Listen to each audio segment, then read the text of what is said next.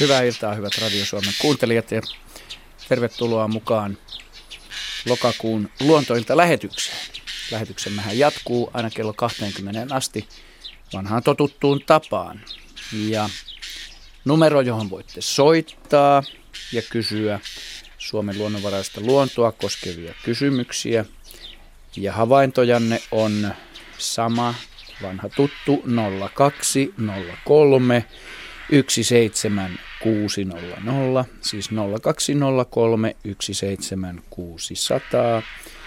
Ja sähköpostia voitte lähettää osoitteeseen anteeksi luonto.ilta.yle.fi.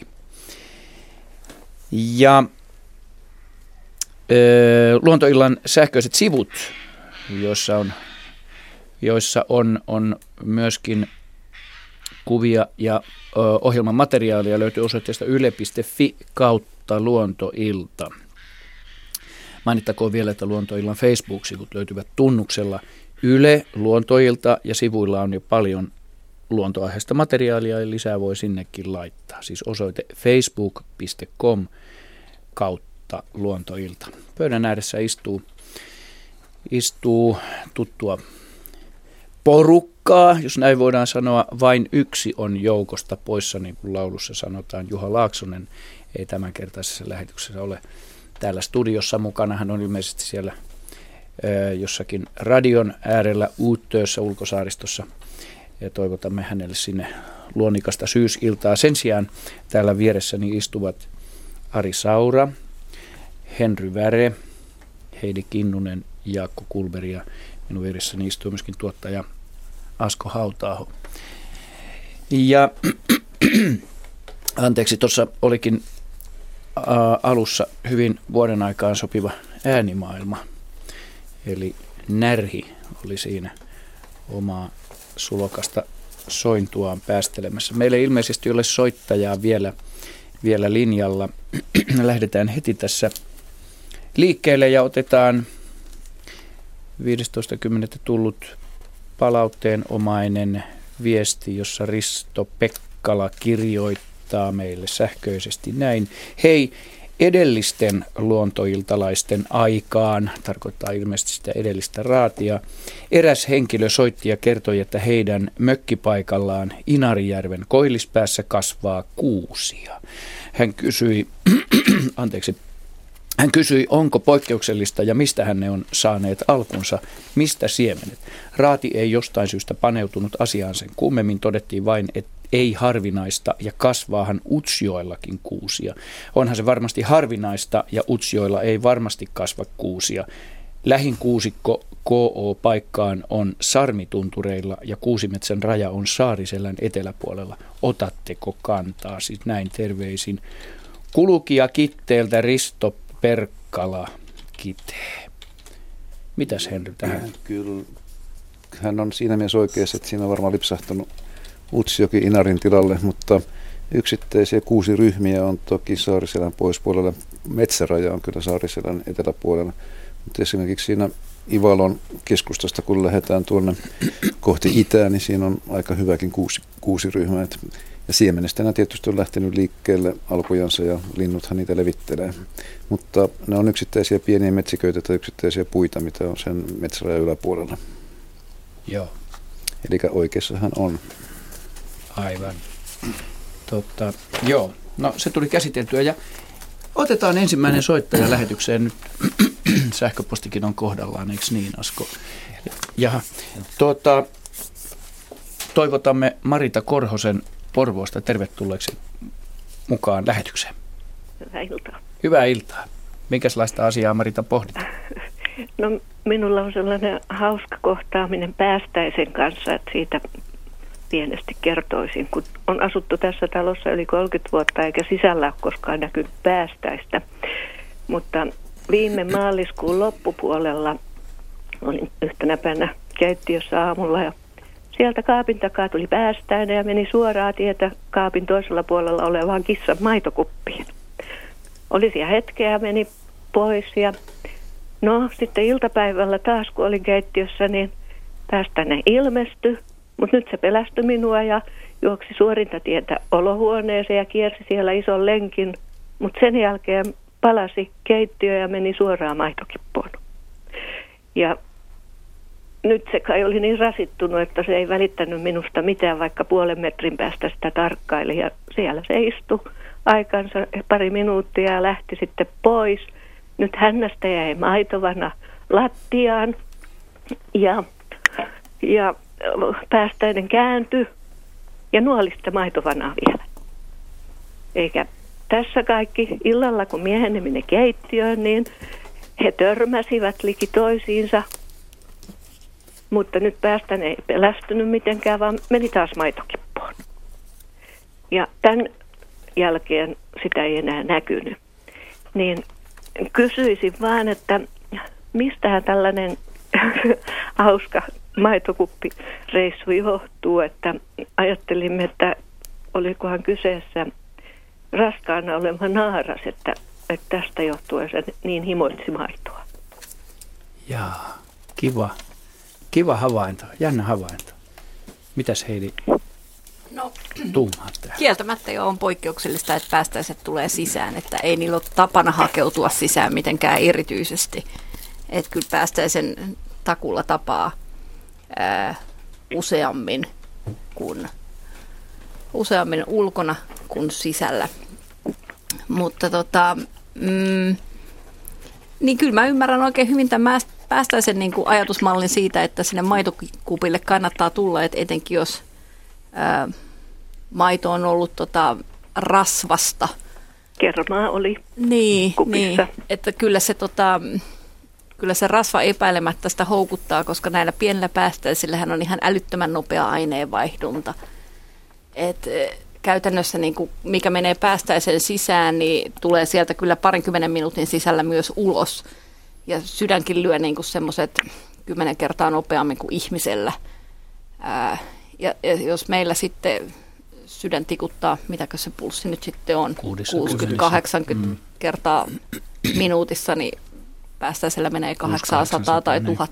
Mm että päästäisellä menee tosi lujaa ja sitä myöten sitten se ravinnon tarve on ympäri vuoden koko ajan kauhean suuri ja päästäisen täytyy koko ajan päästä syömään.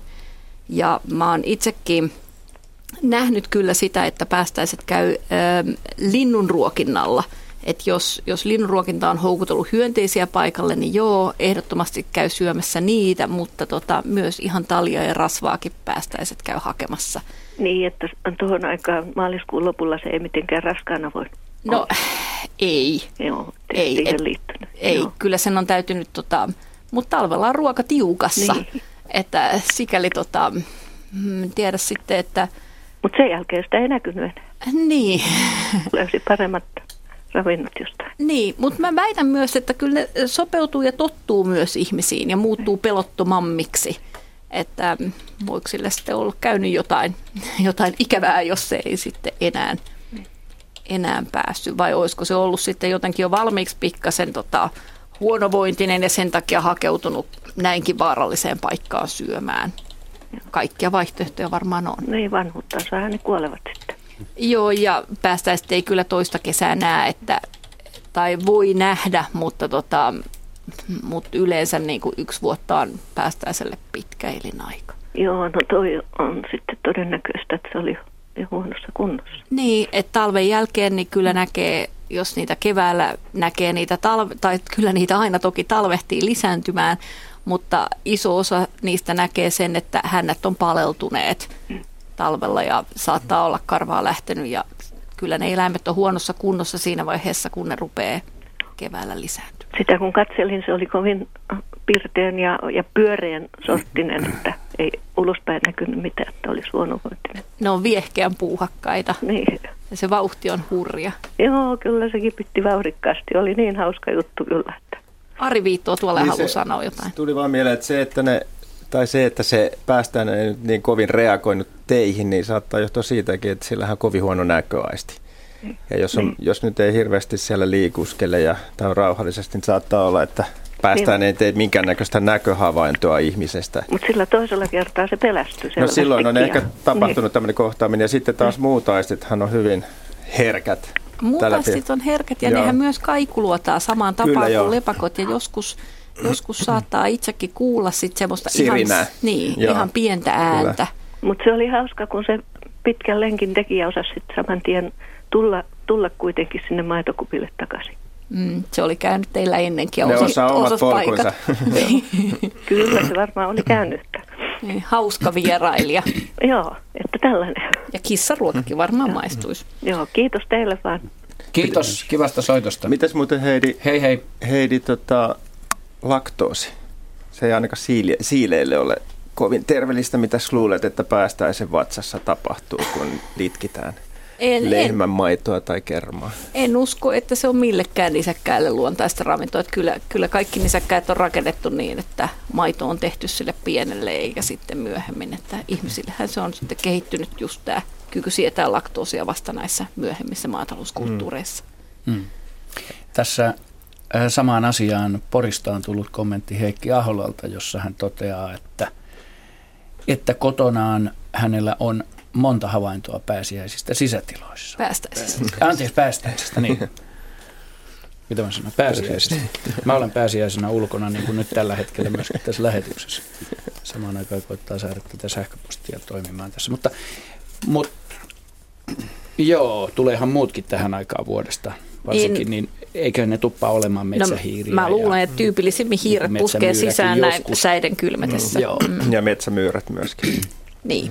Mutta toi tulee vaan päästäisestä myöskin mieleen, että kun puhuttiin just tuosta elintoimintojen nopeudesta ja siitä sydämenlyöntitiheydestä, niin hän elää sen verran kiihkeästi, että se elinikä ei voi kauhean pitkä ollakaan. Ei, ja tätä mä oon pohtinut, että ehkä se elämä tuntuu kuitenkin ihan yhtä pitkältä kuin meidän elämä. Se vaan menee niin paljon vauhdikkaammin. Voidaan sanoa, että hän elää kiihkeästi. Oliko niin, että meillä on seuraava soittaja siellä linjalla Jussi Sillanpää Mynämäeltä? Hyvää iltaa. Hyvää iltaa. Semmoista tuossa olen pohtinut, kun aamulla käyn lehden hakemassa ja yhtenä aamuna oli suumeetta, aurinko paistoi kun sitten jo, niin tuossa silmän korkeudella oli tämä Hämähäkin ensimmäinen naru. Ja se oli neljä metriä pitkä suurin piirtein ja oli tuosta omenapuusta toiseen.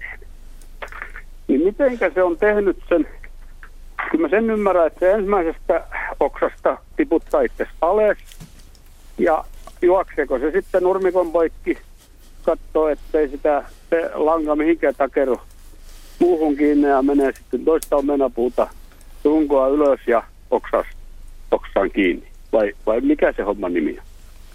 Jaha, Jaska. No, no noin se ei tee. Yleensä hämähäkit järkkää tämä homma sillä, että ne tota, niin, parkkeeraa ensin johonkin paikkaan, jonka ne haluaa verkkonsa tehdä ja sitten ne rupeaa kylvään ilmaan seittiä pienellä tuulella ja, ja tota, niin sitten kun se tarttuu kiinni, niin se vähän kiristää sitä ja kulkee sitä pitkin sitten tähän toiseen kohteeseen. Jos se on kelvollinen, niin se, se vahvistaa sen langan näiden kahden välille. Jos se se- aikoo tehdä, jos se aikoo tehdä tota, niin, ää, verkon. Välttämättä tähän aikaan vuodesta se ei ole edes ollut tarkoitus. Mutta. Ei, niitä näkyy pellolla tosi paljon tätä seitsemän, ensimmäistä narua korresta kortteen, mutta sekin se oli vahvasti, vahva se oli, koska se oli täynnä tota, sadepisaroita, tota kastepisaroita. Ihan, että se, mä huomasinkin se ennen kuin mä menin sitä päin. Että että vahva se, vahva se kyllä No, hämä. Hämähäkithän käyttää seittiä paitsi, paitsi saaliin pyydystämiseen, niin myös leviämiseen, uusille paikoille löytämiseen. Että piene, sekä pienet vastasyntyneet hämähäkit että, että jopa ihan aikuiset yksilöt saattaa niin kuin kylvää tätä ilmaan sopivalla säällä tätä seittiä. Ja sitten kun tuntuu siltä, että veto rupeaa olemaan narussa tarpeeksi kova, niin ne päästää irti sen seitin, leikkaa sen poikki ja lähtee lentämään sen tuulen voimalla sitten eteenpäin. Yleensä se keli on tämmöisinä päivinä aurinkoinen ja, ja on tällaisia no, nousevia ilmavirtauksia, että se on ihan yleensä semmoinen tietty keli, missä ne ryhtyy Eli mikä nyt lähtee lentoon, se, se seitti vai Se se, se- itse? Sekä että, Oho, että se, se tuommoinen tuuli, tuuli, kun tarttuu pitkään seittiin, seitti voi olla useita metrejä Joo, pitkä ja kun se on käytännössä lähes painoton, niin, niin tuommoinen nouseva ilmavertaus koppaa sen ja näitä hämähäkkejä niin on, kun on kerätty tämmöisillä planktonverkoilla lentokoneilla tota niin, korkealla, tota niin, jopa kilometrien korkeudessa niin hyönteisiä, niin tutkimuksissa niin siellä on aika paljon hämähäkkejä Oho. näissä tota niin, ilmavirtauksissa. Että. No niin. Että se on sellaista ilmojen planktonia ja hämähäkin toi no. ihan yleistä saalista esimerkiksi tervapääskyille ja tämmöisille. Oho. Joo. Se oli vähän uutta tietoa, mutta kiitos. No niin, kiva. Kiitti hyvästä Joo. kysymyksestä ja hyvää syksyn jatkoa. Samoin, hei. Hei hei. Sano Jaska vielä, eikö se ole niin, että hämähäkkiverkko on kuitenkin niin kuin yksi vahvimmista materiaaleista, mitä oikeastaan biokimistit ja sellaiset tietää? On se joo kyllä, että se on todella kestävää. Mm. Eli vastaavan kokoiset tota, niin metallilangat esimerkiksi on selvästi heikompia. Mm. No, ei, eipä se, on, ei se mitään rautakankea kuitenkaan ole, että se on aika keposta kamaa. Mä oon jostain lukenut, että se ei tarvi olla monta senttiä paksua se materiaali ja siitä tehdyllä verkolla voisi napata jumbo, jumbojetin täydessä vauhdissa lennosta. Se Joo, ehkä kuvastaa se jotenkin sen Näin materiaalin kestävyyttä. Siinä voi mennä vähän maailman hämähäkkien vuosituotanto kyllä. Tässä voi miettiä. Mm, mm. Että minkä takia sukkahousut tehdään sellaista materiaalista, että ne hajoaa heti, mutta hämähäkiseen verran kestää. No varsinkin tuommoinen hämähäkiseitistä tehtyjen sukkahousujen riisuminen voi olla vähän haastavampi. Joo, se Jaska on pragmaatikko. Mä suosittelen heitä sinne Kevlar sukkahousu. Joissain asioissa voi jotain pragmaattisuuttakin miettiä. Hyvä näkökulma.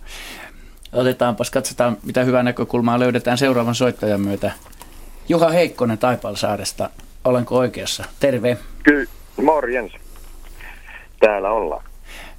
Hyvä, hyvä. Mitä haluat kysyä? No pyrstötiaisten muutosta, että kuinka kauan se oikeastaan kestää. Että täällä Taipalsaarella kun on mökkeillyt, niin useampana vuonna on nähnyt niitä tässä lokakuun puolen väliin ja marraskuun alun välissä. Ja sitten tuolla kun asutaan Lohjalla, niin niitä saattaa näkyä joskus joulukuun loppupuolella. Ja ne on kuitenkin niin kuin muuttomatkalla, että ne koko ajan, täällä, täälläkin kun näkee, niin ne siirtyy koivusta toiseen ja pitää sirkutusta. Että kauanko ne muuttaa täällä Suomen läpi? No tota... Siis tässähän nyt oikeastaan, niitähän näkee melkein läpi talven. Joo, siis itse asiassa... Ne on kiertolintuja itse asiassa, eikä niin, se ei ole muuttoa, vaan se on vaellusta mm. ja, ja aika... kiertämistä ravintotilanteen mm. mukaan. Ylipä, Vähän samalla tavalla kuin tuossa alussa kuultu närhi. Ylipäätään niin monilla linnuilla. Niin, että, niin. niin, että se talvehtii, talvehtii Suomessa, mutta eikö se, eikö se pesi sitten jossain tuolla Siperian puolilla? Su, suuri osa, joinakin vuosina varsinkin, su, jopa suurin osa meidän pyrstötiaisista on itse asiassa, itse asiassa itäisiä, todennäköisesti Venäjältä tulleita yksilöitä. Että. Mutta pesihän se Suomessa myöskin. Pesi, Pesi. joo, mutta mm. Mutta niin kuin monella muullakin pikkulinnulla, niin sitten kun jotain tulee tosi paljon kerralla, niin yleensä katseet kääntyy itään. Että, mm. Et Suomi on aika pieni, pieni pläntti, kun vertaa tuohon Venäjään. Ja jos ajatellaan Venäjää ilmastollisesti, niin, niin se on hyvin suuri, suuri alue, jossa on suht niin kuin samanlaiset olosuhteet verrattuna Suomeen. Ja, ja tämän, tämän tyyppisellä mantereisilla alueella sekä hyönteisissä että linnuissa, niin joillakin lajeilla sitten yleensä kesä menee joko hyvin tai huonosti. Et jos se menee hyvin, niin se, se yksilömäärä kasvaa sitten niin valtavaksi ja, ja tota, se on hirveän tyypillinen ilmiö monille eläimille. Siper, varsinkin tässä niin kuin Länsi-Siperiassa ja sitten myöskin Euroopan puoleisella Venäjällä. Et esimerkiksi perhosilla on ihan samanlaisia juttuja. Että siihen verrattuna, että tämmöinen vastaava vaellus tuli esimerkiksi Länsi-Euroopasta, niin Länsi-Eurooppa on aivan liian heterogeeninen, eli siis monimuotoinen niin kuin ilmastollisesti. Meillä on atlanttista vaikutusta, vuoristoja ja sitten valtavasti asutusta, mutta Venäjällä kaikki on toisin. Siellä tämmöisiä rikkaita ilmiöitä syntyy monissa muissakin asioissa. Just. No missä se sitten, jos se, jos se pesi jopa Suomessa, niin mihin ne häviää sitten? Kesällä niitä ei näy, että se on kuitenkin tämä syksyaika, kun niitä, niitä huomaa. Se on tietysti tuo talvisaika, kun ne parveutuu ja viettää tämän synkimmän talven niin parvissa, niin kuin monet muutkin linnut, jotka viettää tämmöistä vaeltelevaa elämää talvisaikaan, niin silloin parveudutaan. Se on niin kuin strategisesti parempi vaihtoehto kuin elellä yksikseen. Siis niin kuin ravinnon saannin ja vihollisilta puolustautumisen näkökulmasta. Mutta sitten pesä, pesimisaikaan sitten ruvetaan taistelemaan pesää reviireistä ja elintilasta, koska pitää kasvattaa poikaset, niin silloin hajannutaan niin sanotusti maastoon. Ja silloin niitä on hyvin vaikea, no se on vielä aika piilotteleva ja hiljainen laji silloin pesimäaikaan, niin sitä on vaikea tehdä havaintoja. Joo, ja tämän tyyppisistä niin pienistä hyönteistä ja linnuista, jotka on täällä pohjoisessa, niin aika suuri osa kuolee talven mittaan. Äh, Pyrstötiainenhän käyttää ravinnokseen pääsääntöisesti hyvin pieniä hyönteisiä ja kirvoja jopa tämmöisiä talvimunia. Ja niin, että se po- populaatio on suurimmillaan. todella pienellä. Joo populaatio on suurimmillaan juuri syksyllä, kun kaikki Joo. poikaiset on lentokykyisiä ja lähdetään sitten talve, talvea viettämään parvissa, Jop. mutta sitten keväällä, kun alkaa pesimiskausi, niin se on alhaisimmillaan se, alhaisimmillaan se populaatio. Joo, Joo ja vaikka, vaikka ne... 20-40 000 siis tähän, tähän tota, kesäaikaan, mutta talvellahan kun ne tulee sieltä idästä päin tänne, niin tota, niitä on enemmänkin. Joo, ja tosiaan ne myöskin menee, mitä tiaisesta ja noista nyt yleensä tiedetään, niin niillä, niillä on tapana sitten kuitenkin palata sitten takaisin siihen tulosuuntaansa sitten myöhemmin. Että se on semmoinen kiertoliike, mm. se muutto. Ollaan oikeastaan koko ajan liikkeessä se talvisa. Niin, se on paikka ja vaelluslintu. Se on totta, että ne mm. koko ajan, kun niitä, ensin, mm. ensin kuuluu se ääni, ääni, että ne piipittää, piipittää ja sitten ne tulee ja koko ajan mennään paikasta toi, tai koivusta toiseen oikeastaan, että ne on koko ajan liikkeessä, ei ne, ei ne pysähdy juuri. Tämän, tyyppi, tyyp, tämän tyyppinen niin kuin, ää, kiertely tai muuttaminen on itse asiassa niin kuin monissa muussa osassa maailmaa linnuille paljon tyypillisempää kuin mitä meillä täällä Euroopassa, että lennetään jonkun isojen kuivien alueiden ja merien ylitse, niin kuin vaikkapa Afrikasta Eurooppaan. Se on itse asiassa aika harvinainen verrattuna myös Pohjois-Amerikassa, missä tämä muutto on enemmän semmoinen alaspäin etelään valuva ja sitten vastaavasti sieltä pohjoiseen tullaan nyt tietysti nopeammin, mutta, mutta se ei ole ollenkaan niin selvää tällaista niin kuin etappimuuttoa. Se on paikka- ja vaelluslintu. Voi sanoa, että osahan siitä siis, siis tarkoitan. Pitää muistaa, että joo, että vaikka, vaikka se on, suurin osa on niin kuin, siis talvehtii meillä, että me nähdään niin kuin talvisaikaa niitä enemmän, mutta kyllä niitä pesii Suomessakin. Ja toi, mitä kerroit sen tavasta liikkua, niin se on kiva, se, se, se on hyvin rauhaton se parvi rauhattoman olon, niin se kieppuu ja, ja tota, vaappuu ja pitää sitä kivaa sirinää ja siitä sen useimmiten niin tunnistaakin. Että tämäkin on Joo, hyvä aika niin vuodesta. Ääni, ääni on ensimmäinen, mistä sen tunnistaa Joo. jo ennen kuin ne näkyy ja sitten ne tulee kohdalle ja kyllä. sitten ne menee eteenpäin tasaisesti. Ja kyllä, tästähän on monena talvena lintuun ruokinnoilta ollut ihmisillä havaintoja, että on jopa väittelyä siitä, että tuleeko pyrstötiainen ruokintapaikalle ylimalkaan syömään. Kyllä mulla on se havainto, että tulee, jopa parvina tulee ihan niihin makkaroihinkin. Linnut on aika opportunistisia petoeläimiä. Niin, ne mm. suhtautuvat penseästi tällaiseen yleiseen käsitykseen linnuista itsestään. Mutta nätti ja, ja kaunis lintuhan se on. Se on hieno, hieno lintu ja Siro. Joo, Joo Siro. Kiva. Kiitos Hyvä. kivasta soitosta ja hyvää syksyn jatkoa. Kiitoksia teille samoin. Hei. Kiitti. Moi, Jaska. Tuli muuten ihan hauska, hauska tieteellinen uutinen linnuista tässä yksi päivä, olisiko ollut eilen vai toisessa päivänä. Mm. Et tota, Apus melballa, eli Alppi tervapääskyllä tai kiitäjällä, niin kuin jotkut hörhöt sitä nykyään kutsuu, niin, niin sillä oli tutkimuksessa ensimmäistä kertaa todistettu, että joku ei voi lentää niin kuin todella pitkiä aikoja yhtenäisesti. 200 päivä vuorokautta oli pysynyt ilmassa putkeen pysähtymättä minnekään. Eli se saatiin todistettua tämä havainto, että linnut todella pystyy jotkut lajit nukkumaan. Millä tämä tässä. havainto on tehty? Minkälaista Eiköhän siellä ole, siellä ole tota ollut satelliittiseuranta. Se on tarpeeksi mm. isot mm. tervapääsky, kun se on melkein nuolihaukan kokoinen. Siellä on lähetin, voi pistää lähettimen niskaan. Totta. Se on huikea määrä, hei. Ja lentänyt lähettimen kanssa. Melkein kaksi kolmasosaa vuodesta niin olla yhdellä lennolla. Joo, siinä on. Matka taittuu. Mm-hmm. Joo. Nehän ei ole maailman hitaimpia lentäjiä. Ei todellakaan ole. Mm. Että kysymys ei ole mistään lekuttelusta. Arvioitu saapumisaika 200 vuorokauden kuluttua. Hyvät Radio Suomen kuuntelijat, kuuntelette luontoiltaa. Kello lähestyy 18.30. Voitte soittaa tänne meille numeroon 0203 17600 ja sähköpostia voitte lähettää osoitteeseen luonto.ilta.yle.fi. Seuraava soittaja on siellä langan päässä. Kempä siellä soittelee? No joo, tässä on Erkki Törmäkangas Jyväskylästä iltaa. Terve, iltaa. Mitä haluat kysyä? No mä olisin kiinnostunut tietämään, että onko liito-oravalla tällaisia luontaisia vihollisia. Mm-hmm. Ja sit, jos mä tähän saan vastauksen, niin olisi ollut tähän semmoinen jatkokysymys sitten ehkä sen jälkeen. Saaks kysyä ensin, että onko sulla henkilökohtaisia havaintoja liito-oravasta? No on, liito-oravasta on havainto, että yhden tällaisen liito-oravan oleskelu pesäpuun tiedän useamman vuoden takaa ja on, on huomannut, että siellä edelleen elämää on. Joo. Mutta, mutta toki en, en ole sitä eh, noin niin kuin seuraamaan tämän oravan elämää päässyt, mutta tiedän kyllä, missä se pesä on. Että ehkä, ehkä pitäisi sitten ilta- tai yöaikaa paremminkin päivystää, jos haluaa hänet nähdä. Mm. Mm. Mm. Heidi. Niin. niin. No, onko sillä luontoisia? On, on. Kyllä tota, Siis liitäminen hän niin kuin lähtee siitä, että, tai ajatellaan, että evolutiivisesti se lähtee siitä, että, että yöllä kansi liittyä tai lentää ja liikkua välttääkseen päivän saalistajia.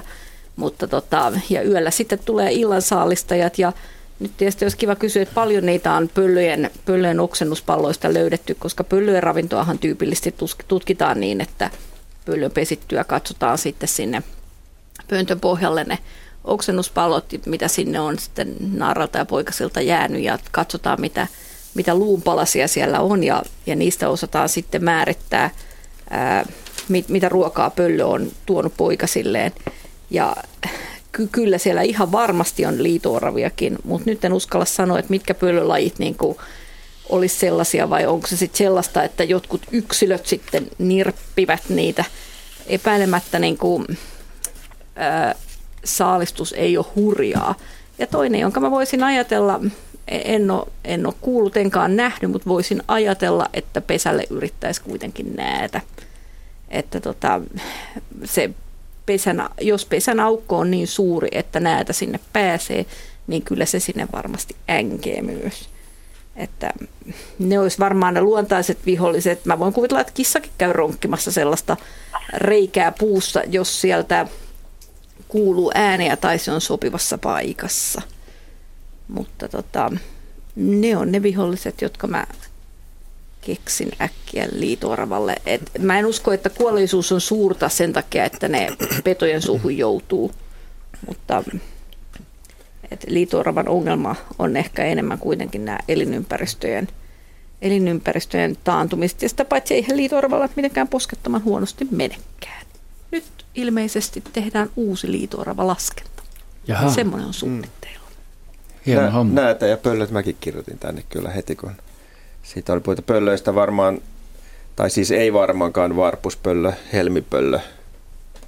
Ei ehkä lehtopöllökään lähde, lähde, lähde liitooravan kimppuun, mutta sitten meillä on tietysti viirupöllö, lapinpöllö, nämä isommat yöllä saalistavat pöllöt, niin voisi kuvitella, että jos esimerkiksi viirupöllön reviirillä on runsaasti liitooravia, niin se voisi vaikka erikoistua niiden pyytämiseen. Siinä on kuitenkin vähän enemmän syömistä kuin ihan pelkissä metsämyyrissä, mutta en mm. tiedä, en tarkemmin perehtynyt niin, no, tämmöisiin tutkimuksiin. On se varmasti yli 100 grammaa kuitenkin, että kyllähän mm. se on muutakin kuin luuta ja nahkaa. Mm, mm, Mutta toisaalta sitten ne nuoret hajaantuu kyllä aika äkkiä, kun ne lähtee, että ei ne jää välttämättä kykkimään sinne, sinne vanhempiensa reviireille mm. sitten. Että Mutta ei se missään tapauksessa pääravintoa voi millekään pöllölle olla, mutta kuin satunnaista enemmänkin. Mm. Suupala. Mm. No, kuin ei varmaan on suurin, suurin ongelma. Niin, ja nimenomaan silloin, kun mm. poikaset lähtee mm. haahuileen pesästä. Mm. Niin, niin ja tulee rapinaa ja ääntä, joka mm. ilmi antaa sen pesän.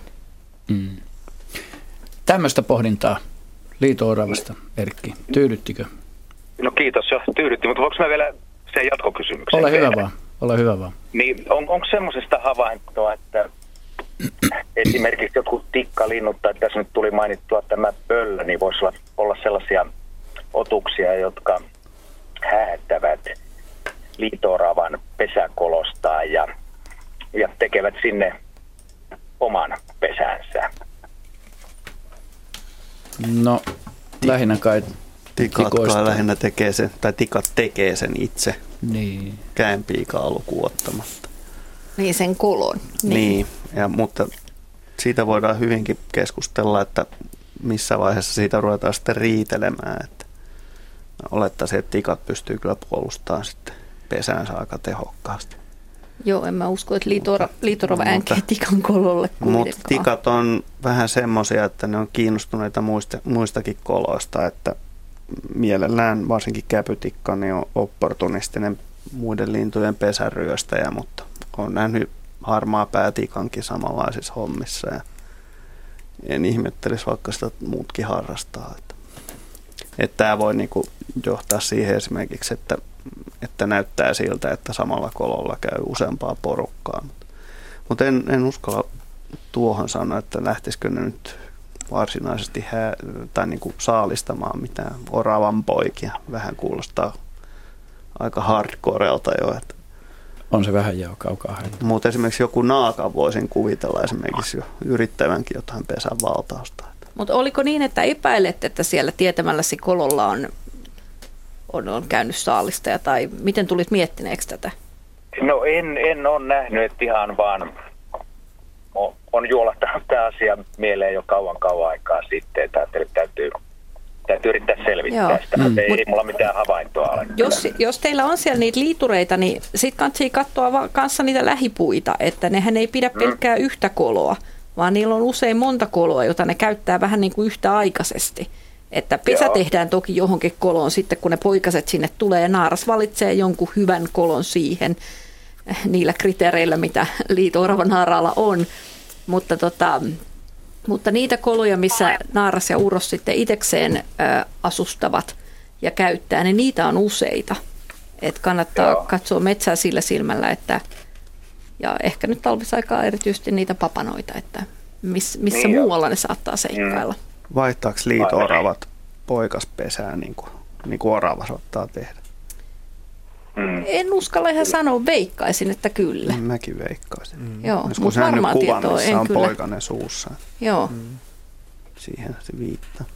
Joo, ja kun niitä en kyllä muita koloja on, lentämään niin, itse vastaavasti tilanteessa. mm, niin, lepakotkin lentää poikasten kanssa. En tiedä, tekisikö liituri semmoisen tempun. Niin, tämmöistä, tämmöistä vastausta nyt tuli tähän sitten vielä, Erkki. Kiitos. Joo, kys- Joo, Ihan kiva kuulla, kiitos. joo, kiva. Joo. Moi. Hei. Ennen kuin otetaan seuraava soittaja, otetaan tähän lyhyt, koska tämä, tämä on nyt lähetetty 60. tänne. Pitkästä aikaa oikein tämmöistä kirjepostia. Tämä menee Henrylle, sanottakoon se suoraan. Tän on lähettänyt Liisa. Ja tässä on äh, saatteena, Henry saa kertoa sitten noista näytteistä, mitä tuohon on tullut. Pieneen kasvimaahani on kahden vuoden ajan pesinyt oheisen näytteen mukainen sienikasvi. Mistähän mahtaa olla kysymys? No, kyllähän se sieni, sieni tosiaan on. Ja, Vaikkei se nyt näytä kauheasti sieneltä, varsinkin kun ne on kuivat tuossa. joo, tämä on yksi niitä erikoislaatuisimpia sieniä, mitä Suomessa on ulkonäköisen puolesta. Että tämä on yksi Suomen maatähdistä. En ihan tarkkaa määrää muista paljonko Suomessa niitä on, mutta kymmenkunta puolen tusina siinä.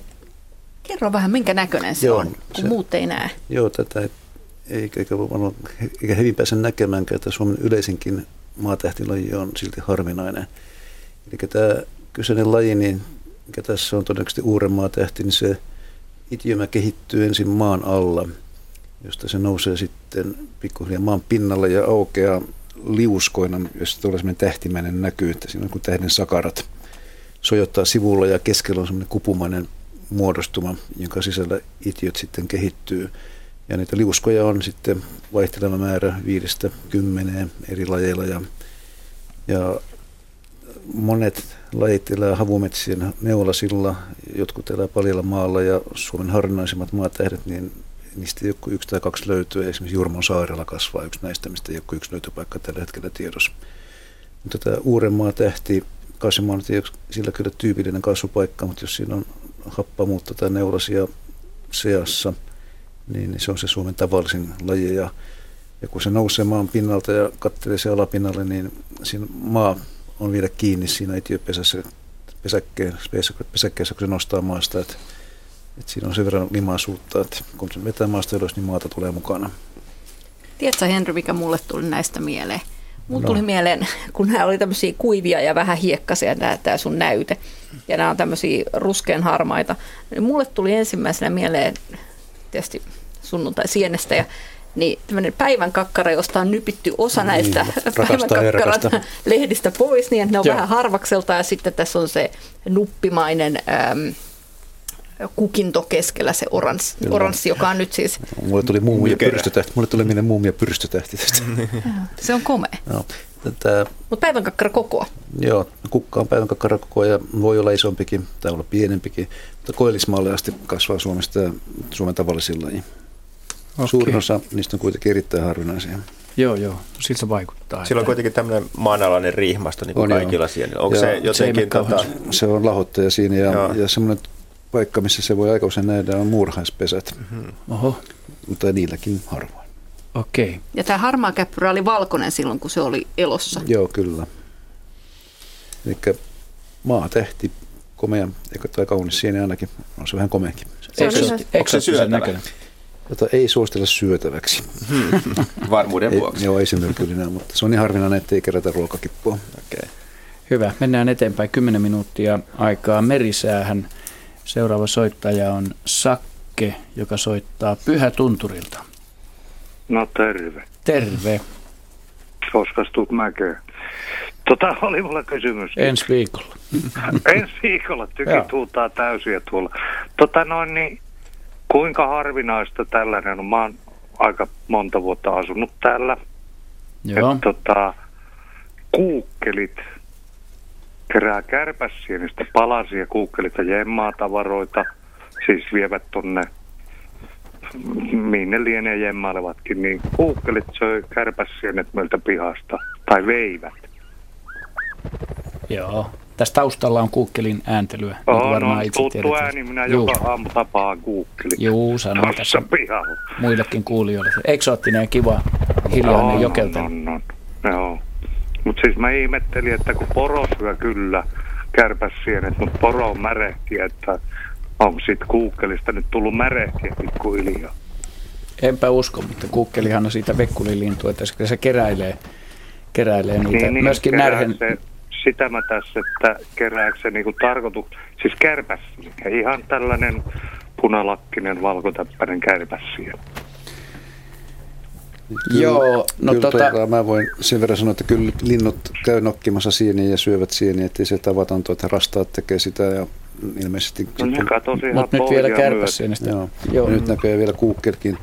Sienet ei ole samalla lailla, jos myrkyllisyyttä ajattelet, niin kaikki, sienet, sienten myrkyllisyys ei ilmene samalla lailla kaikissa eläimissä. Eli toisilla eläimillä on kyky hajottaa ne myrkyt ilman, että ne tulee myrkytetyksi tai tulevat pöhönään, niin kuin voisi kuvitella, että kärpäsienestä voisi niin, tulla. No, niin, lu, luulisi, että jotain pikkusia hallusinaatioita, Joo. mutta, tota, mutta mä, mä melkein veikkaan, että joku on, ovat sitten niin kuin viimeistä kertaa terjoimassa, mihin mä kylläkään usko, että mä ennenkin luulen. Ei, kyllä ne joka aamu tuossa pyörii, kun kyllä, mä syötän niitä. No, niin kyllä mä luulen, että ni, niille elimistö kestää sen amanitiinimyrkyn, mikä Joo. näissä on. Että, ja niin, niin.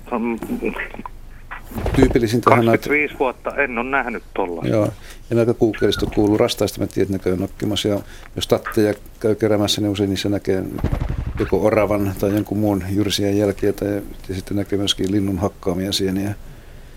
Mutta orava on se, mikä tyypillisimmin varastoi sieniä talven yli linnusta, no. osaa sanoa itse.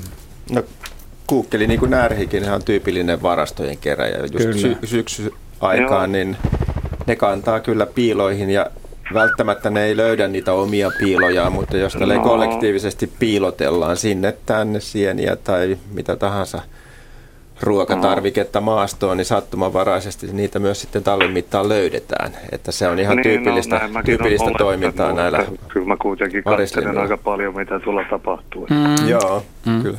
No, varislinnulla niin se menee niin, että ne myöskin muistaa ne löytöpaikkansa tosi hyvin, tosi mm. orava. Että, niin, ja ne voi vielä, myös vahtia toistensa piilottamia löytöpaikkoja joo, ja, ja pistää niitä rupeaa, mieleen. Ja silloin ne rupeaa itse asiassa tekemään vale, valepiiloja, jos ne havaitsee, että, että Eikö kun naapuri... sellaista?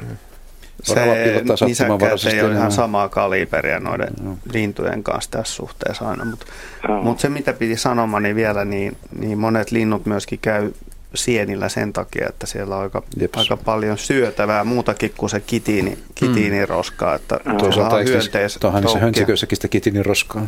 On, joo, mutta sinä sanoit sen, en minä. No kyllä Ylimalkaa kuukkelihan on utelias ja syö vähän kaikkea, niin kuin näidenkin. Että mm, Maistelee kaikkea. Niin, kaikkea ihan haaskoista ja marjoista ihan pikkunisäkkäisiin. Mm. No, mä nyt, Mitä minä syötän kuukkeleita käytännössä joka aamu, että Joo.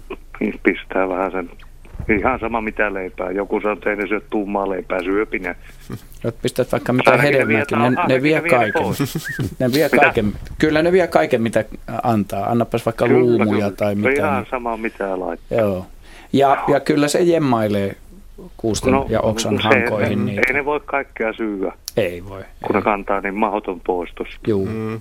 Vaikka mä laitan reikäleivän tuohon, niin kaikki katos. Reikäkin, reikäkin meni. Reikää myötä. mutta ei mulla, mut mä en ole vaan nähnyt koskaan tuollaista, niin musta olin parta putos vähäksi aikaa, että syöttekö te nyt siihen? Kyllä se, niin, kyllä se, on se äly, pitää uskoa havaintoon vaan, että kyllä se, sitä tiedä, se mitä vie. se niistä näkee. Joo. Kiitos soitosta ja, ja tota, hyvää alkutalvea sinne pyhällä. Heidi, halusitko kommentoida? Niin mä mietin, että ehkäpä se ei syökkään niitä, vaan ehkä se vaan keräilee mm. niitä. Se keräilyvietti on, on suuri, joo. Siinä se ehkä piilee. Kauniinvärisiä punaisia paljon. Talvella voisit miettiä, että jos on mm. pakko syödä, niin sitten. Mm. Sienten huono puoli eläinten kannalla se, että ne on aika vähän energeettisiä, että se on kyllä semmoinen laiduttaja ruoka, mutta mineraaleja niissä kyllä sitten on, mutta, mm. mutta energiaa niistä ei juurikaan saa. Mm. Okei. Okay. elämyksellisiä. Jeps. Jeps. Vielä ehditään ottaa yksi soittaja ennen merisäätä. Neljä minuuttia aikaa. Reino Jakku Iistä, hyvää iltaa. Reiska, joo. Terve Reiska. Soittaa. No niin, ja mi- joo. Sanoo, sanoo sitä, että on se mahtava nähdä niin kuin tuolla peräposialla mulla on – kesänökkiin ja siellä kun saa saada nähdä ison karhun, siis todella ison karhun, niin semmoisen, onko se nyt 700-800 metriä uimamatkan takana. Joo. se ei ole ihan pihas. Niin. niin se on hyvä nähdä sieltä, sieltä tota niin, etäisyyksien takaa. Joo, niin varmaan. Iso karhu näkyy suhteellisen kauas. Onko sulla jotain jaa, kysyttävää karhusta sinällään? Ei sinällään mitään, että, että äh, sehän on siellä, kun mennään peräposiolle, sinne mennään, niin eihän se mitään sinänsä se on. Saattaa tulla vastaan kelle tahansa. Joo, niinpä. Ja hieno näky varmaan. Onnittelemme siitä sinua Reino. Meillä aika rientää sen verran, että me tuota, joudumme kohta pitämään runsaan viiden minuutin Kuinka tauon. suuria muuten ne suurimmat karhut on? Takia. Heidi kertoo. No, niin iso, iso uros voi painaa 2500 kiloa, mm. mutta en ole ikinä kuullut, että olisi semmoinen nisäkkäiden joku painorekisteri samalla kuin kaloilla on, että mm.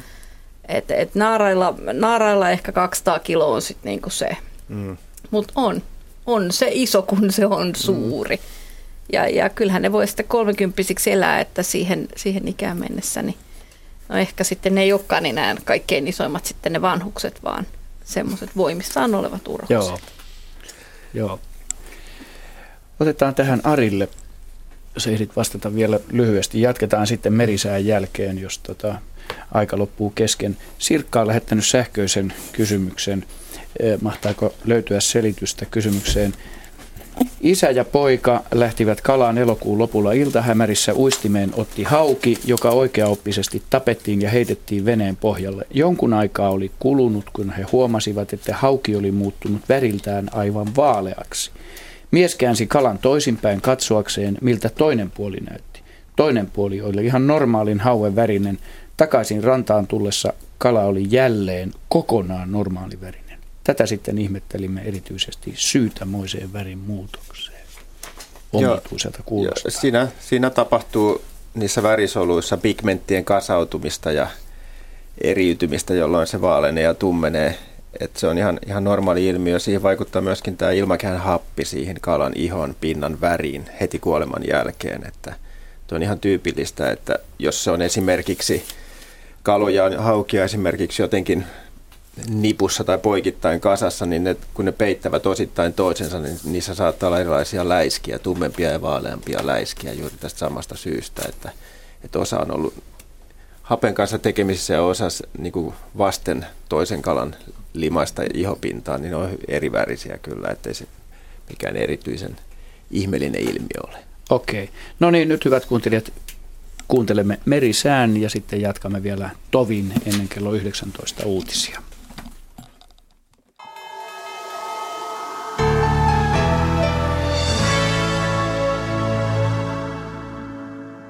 Tässä säätiedotus merenkulkijoille kello 18.50. Kovan tuulen varoitus annetaan Pohjois-Itämeren itäosaan, missä etelätuulta on 14 metriä sekunnissa.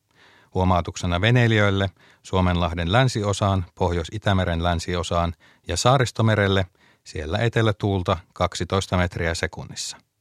Selkämeren pohjoisosassa ja merenkurkussa idän ja kaakon välistä tuulta 12 metriä sekunnissa. Luen varoitukset vielä uudelleen. Kovan tuulen varoitus Pohjois-Itämeren itäosaan, missä etelätuulta 14 metriä sekunnissa. Huomautus veneilijöille Suomenlahden länsiosaan, Pohjois-Itämeren länsiosaan ja Saaristomerelle, missä etelätuulta 12 metriä sekunnissa. Myös Selkämeren pohjoisosassa ja merenkurkussa siellä on idän ja kaakon välistä tuulta 12 metriä sekunnissa. Suomessa oleva korkeapaineen seläinen liikkuu itään. Brittein saarella oleva matala paine syvenee ja liikkuu koilliseen. Odotettavissa huomisiltaan asti Suomenlahden itäosassa suunnaltaan vaihtelevaa tuulta yhdestä viiteen metriä sekunnissa. Aamulla vähän voimistuvaa etelän ja lounaan välistä tuulta, iltapäivällä neljästä kahdeksaan metriä sekunnissa. Hyvä näkyvyys. Suomenlahden länsiosassa, Pohjois-Itämerellä ja Saaristomerellä suunnaltaan vaihtelevaa tuulta yhdestä kuuteen metriä sekunnissa, yöllä tuuli kääntyy etelään ja alkaa voimistua päivällä 7-12 metriä sekunnissa, Pohjois-Itämeren itäosassa ylimmillään 14 metriä sekunnissa. Aluksi hyvä näkyvyys, huomenna vesikuuroja. Ahvenanmeri ja Selkämeren eteläosa, etelän ja lounaan välistä tuulta yhdestä kuuteen metriä sekunnissa, yöstä alkaen 5-10 metriä sekunnissa. Aluksi hyvä näkyvyys, huomenna vesikuuroja. Selkämeren pohjoisosassa ja merenkurkussa suunnaltaan vaihtelevaa tuulta yhdestä kuuteen metriä sekunnissa, aamulla voimistuvaa idän ja kaakon välistä tuulta, iltapäivällä 7-12 metriä sekunnissa. Aluksi hyvä näkyvyys, huomenna vesi- tai räntäkuuroja. Perämerellä suunnaltaan vaihtelevaa tuulta yhdestä kuuteen metriä sekunnissa, aamulla itään tai kaakkoon kääntyvää tuulta – päivällä 4-8 metriä sekunnissa. Paikoin lumi- tai räntäkuuroja, muuten hyvä näkyvyys. Ja Saimaalla suunnaltaan vaihtelevaa tuulta 0-4 metriä sekunnissa, iltapäivällä vähän voimistuvaa etelätuulta, hyvä näkyvyys. Ja sitten sää rannikkoasemilla tänään. Haapasaari plus 5 astetta lämmintä, tuulta pohjoisesta 4 metriä sekunnissa. Selkeää, näkyvyys 45 kilometriä.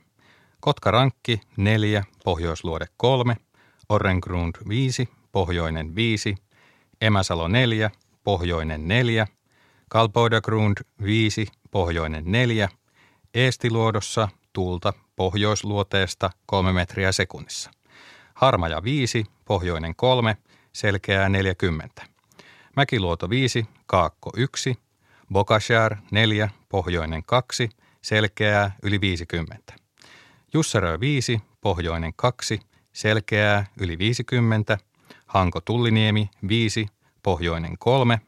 Russaröstä puuttuvat tiedot. Venö 5, pohjoiskoillinen 3. Uttö 5, pohjoiskoillinen 5, selkeää yli 50. Bokshar 6, pohjoinen 4. Ristna 4, pohjoiskoillinen 1, selkeää 50. Goska Sandön 7, itäkoillinen 2, yli 50. Rajakari 6, pohjoiskoillinen 4. Fagerholm 5, pohjoiskoillinen 3. Kumlinge 5, pohjoinen 2, selkeää yli 50. Nyham 7, eteläkaakko 2, selkeää yli 50. Märket 7, koillinen 1. Isokari 6, pohjoiskoillinen 4, selkeää yli 50, kylmäpihlaja 5, pohjoiskoillinen 3, selkeää 45. Tahkoluoto 5, lounas 1, pilvistä yli 50, Selgrund plus 3 astetta lämmintä, Brecháret 5, länsilounas 1, Strömingsbodan 5, tyyntä. Valassaaret 3, etelä 1, Kallan 4, pohjoinen 3. Tankkar 4, Pohjoisluode 5, pilvistä yli 50, Ulkokalla 3, Luode 6. Nahkiainen 2, Itäkaakko 3, Raahe 1, Itä 4, yli 50. Oulu Vihreäsaari 0, Itä 1, 45. Marjaniemi miinus 1, Itäkaakko 2, pilvistä 30. Kemi 1 plus 2, Koillinen 2 ja Ajos 0, itäkoillisesta tuulta 3 metriä sekunnissa, selkeää näkyvyys 12 kilometriä. Ja meriveden korkeus tänään Kemissä miinus 34 senttimetriä, Oulussa miinus 36, Raahe miinus 29, Pietarsaari miinus 25, Vaasa miinus 27, Kaskinen miinus 26, Mäntyluoto miinus 29, Rauma miinus 27, Turku miinus 26, Föglö ja Hanko miinus 25, Helsinki miinus 27 ja Hamina miinus 26. Alkon korkeus tänään kello 16.00 Pohjois-Itämerellä 0,8 metriä. Ja vielä säätiedotus kahdelle vuorokaudelle.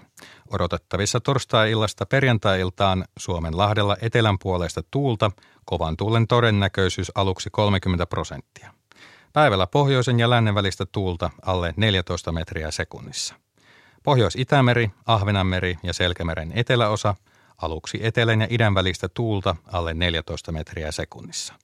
Perjantaina nopeasti voimistuvaa pohjoisen kääntyvää tuulta, myrskyn todennäköisyys päivällä 30 prosenttia. Saaristomeri, Selkämeren pohjoisosa ja merenkurkku, siellä aluksi etelän ja idän välistä tuulta alle 14 metriä sekunnissa – Perjantaina voimistuvaa pohjoisen kääntyvää tuulta, kovan tuulen todennäköisyys päivällä 70 prosenttia. Ja perämerellä idän puolesta tuulta alle 10 metriä sekunnissa, päivällä pohjoistuulta alle 14 metriä sekunnissa.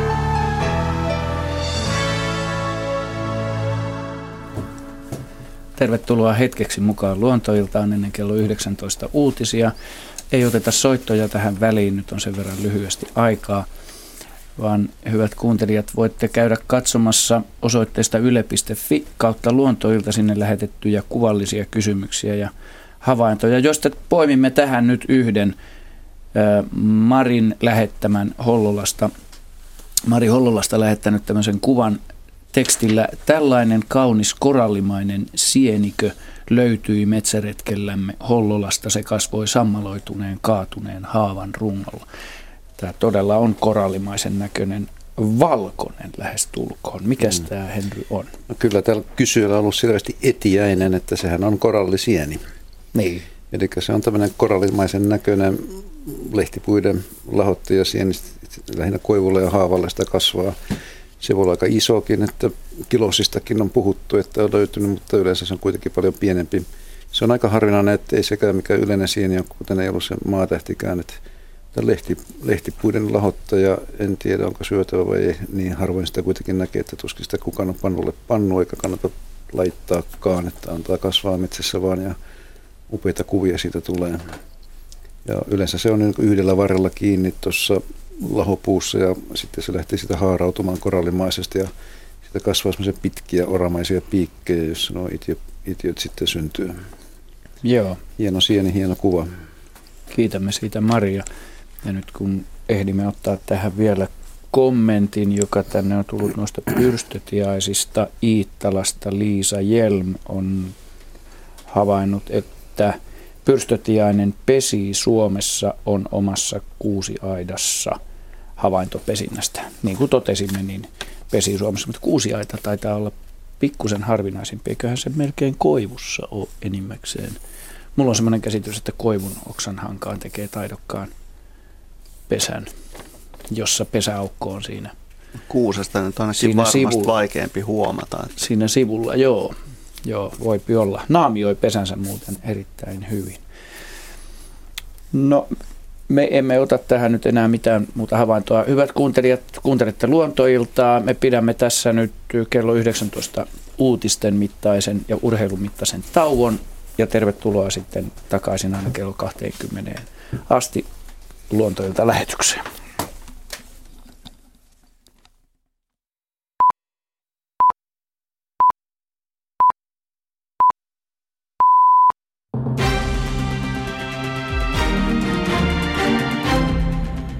Vihreiden valtuuskunta ja eduskuntaryhmä ovat edelleen koolla päättämässä uudesta kehitysministeristä. Kokous on suljettu ja valinnasta kerrotaan heti kokouksen päätyttyä.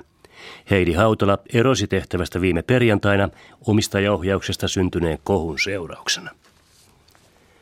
Fennovoiman ydinvoimalan rakentamisella on edelleen vankka kannatus sitä rahoittavissa kunnissa.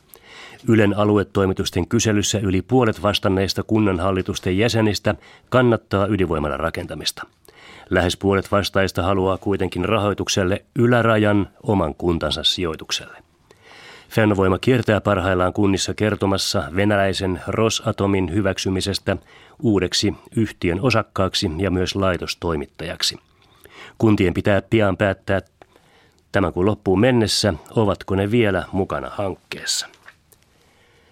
Yhdysvalloissa poliitikot näyttävät olevan pääsemässä sopuun pitkällisessä velkakatto- ja budjettikiistassa, joka on uhannut viedä Yhdysvallat osittaiseen maksukyvyttömyyteen. Uutistoimistolähteiden mukaan senaatin republikaanien ja demokraattien johtajat ovat saaneet aikaan yhteisesityksen, joka on tiettävästi määrä esitellä aivan näillä hetkillä. Vielä ei ole täyttä varmuutta, kumpi kongressin kamareista äänestää esityksestä ensin republikaanienemmistöisessä edustajanhuoneessa äänestyksen uskotaan olevan tiukempi kuin demokraattienemmistöisessä senaatissa. Venäjällä vetoomustuomioistuin on muuttanut oppositiojohtaja Aleksei Navalniin vankeustuomion ehdolliseksi. Navalny tuomittiin heinäkuussa viideksi vuodeksi vankilaan kavalluksesta. Navalny ja hänen tukijansa pitävät tuomiota poliittisena ajojahtina. Navalny tunnetaan presidentti Vladimir Putinin arvostelijana. Vaikka tuomio muuttuu ehdolliseksi, se merkitsee yhä sitä, että Navalny ei voi asettua ehdolle seuraavissa vaaleissa. Hän aikoo valittaa tuomiosta. Maan länsiosassa on vaihtelevaa pilvisyyttä ja enimmäkseen poutaa. Aamulla pilvistyvää ja vesi- tai räntäsadetta, alueen pohjoisosassa räntä- tai lumisadetta. Yön alin lämpötila nollasta miinus viiteen, päivän ylin plus yhdestä plus seitsemään. Maan itä- ja pohjoisosassa vaihtelevaa pilvisyyttä ja Pohjanmaan rannikolla sade- tai räntäkuuroja. Huomenna illalla maan itäosassa ja Kainuussa räntä- tai lumikuuroja. Yön alilämpötila nollasta miinus viiteen, Lapissa miinus viidestä miinus 12 astetta. Päivän ylilämpötila plus yhdestä plus kuuteen, Lapissa plus yhdestä miinus neljään astetta. Ajokeli muuttuu huonoksi aamulla tai aamupäivällä Satakunnan, Etelä-Pohjanmaa ja Pohjanmaa maakunnissa lumi- tai räntäsateen vuoksi. Ja nyt vuorossa Urheiluradiostudiossa Hanna Silman.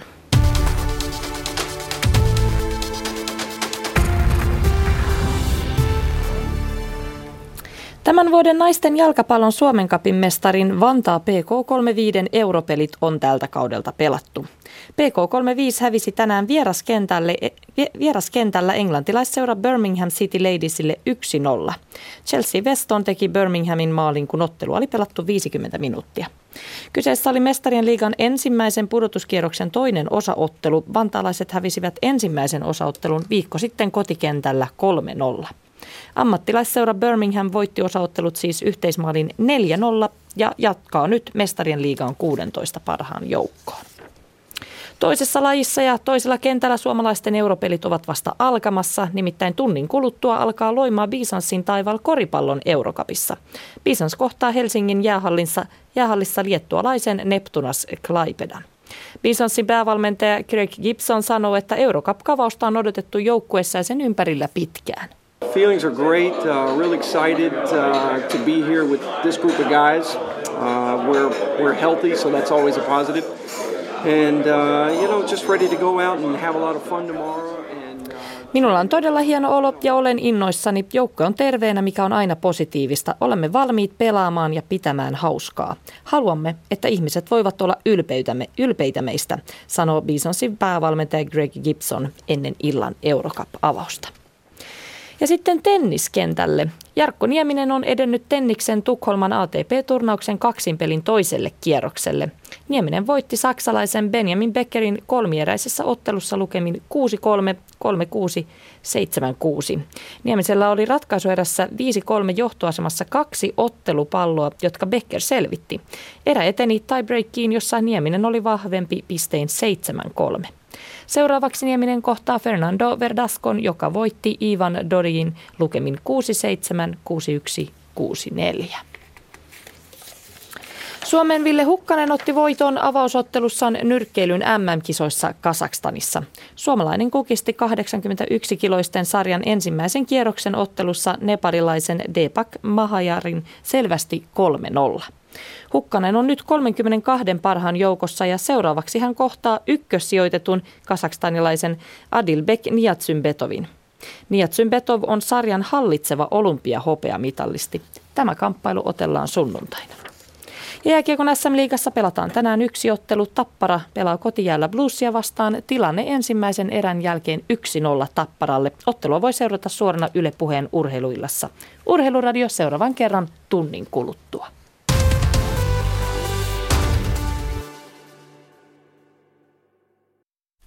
Ja tervetuloa takaisin Luontoilta-ohjelmaan.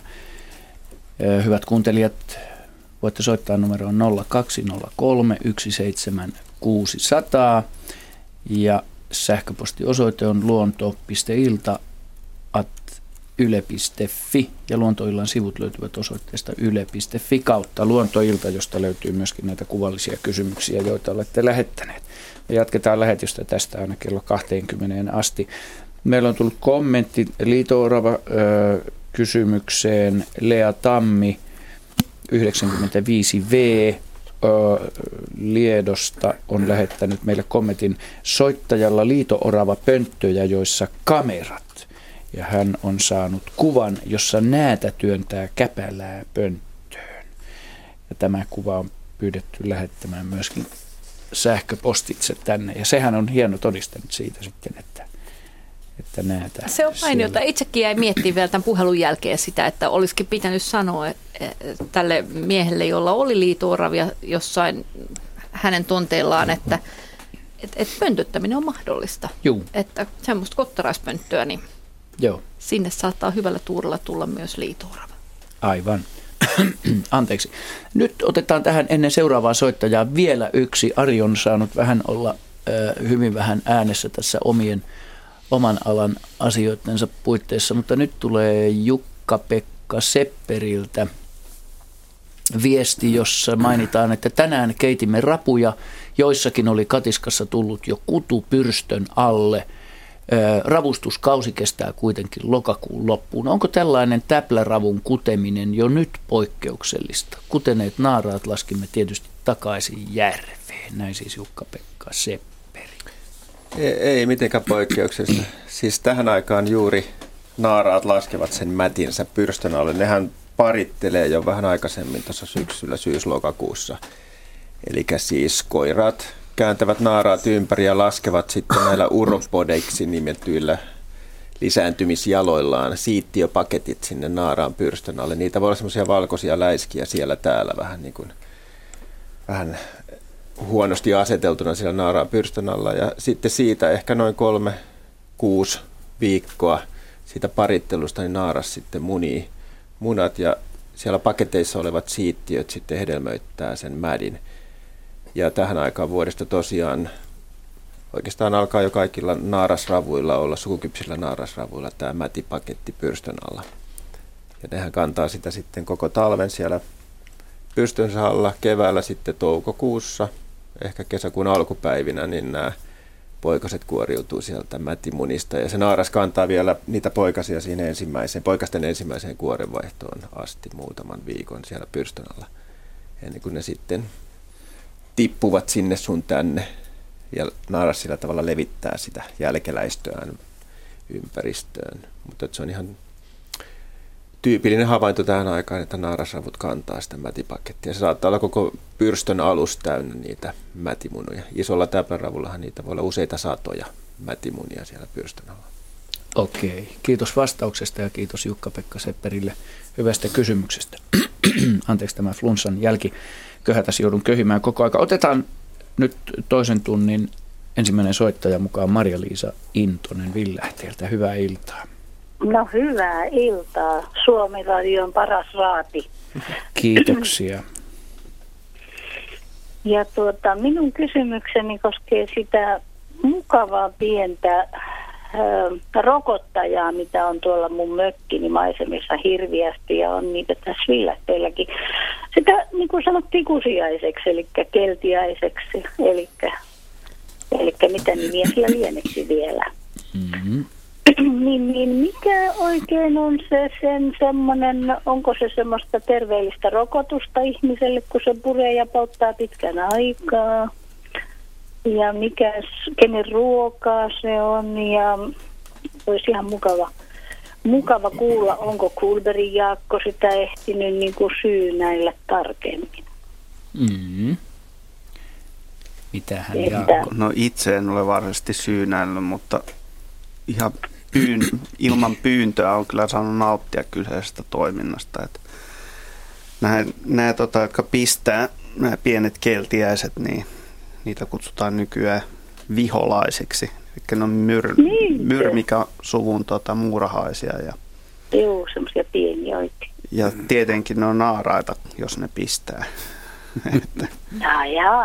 Tämähän on siis munan ase, tämmöinen muuntunut munan asetin pistiäisellä tämä myrkky, myrkkyvekotin. Ja sen takia koirailla ei sitä ole. Mä oon aina kehottanut ihmisiä näyttämään demonstraationomaisesti vaikka ampiaisen kanssa, että katsokaa koiraa voi laittaa suuhun, mutta en kanna mitään poliittista vastuuta siitä. Tuota niin, joo, siis nämä pikkumurkut on viholaisia, ne on sellaisia vähän tumman, tumman tota, ruskeanpunaisia. Tämä muurahaisillahan on muurahaishappoa pääosin tämä aine, mitä sieltä tulee. Erityisesti kekomuurahaisilla tämä muurahaishappo on helposti haistettavissakin. Niin, mutta kekomuurahaisen se happohan on mukavaa imeskellä vaikka sormilla, kun siellä, siellä mökkimaisemmissa on hirveän iso pesä, jossa on pitänyt sormea ja maistellut, se on hyvä, mutta Tämä kun polttaa kamalan kauan, niin tota, onko siinä sitten niin kuin no, enemmän en, jotain? Mä en varsinaisesti itse ole tätä asiaa tutkinut, en ole muurahaistutkija, mutta mä veikkaisin, että siinä hmm. saattaa olla vähän muutakin tavaraa, mutta mä vakuutan, että, että tota, joutuessaan kudoksiin, niin muurahaishappo ei enää tunnu ollenkaan niin herkulliselta kuin mitä se tuntuu. Kielellä. Kielellä Eikö se jaskaan niin, että kekomuurahaisilla ei ole pistintä? Niin, ne, niille että, pistintä, että ne ei saa ne sitä, ne ei saa sitä ihmisen kehoon sitä sisälle kudoksiin sitä myrkkyä. Ne Sen viholaisilla... siihen, että kyllä sitten kun ne no, pääsee sopivaan kohtaan, Mutta niin se tuntuu viholaisten pistin on paljon tehokkaampi ase Joo. viedä se puuraishappo sinne ihmisen siis yllättävän kauan. Siellä ainakin mua polttaa.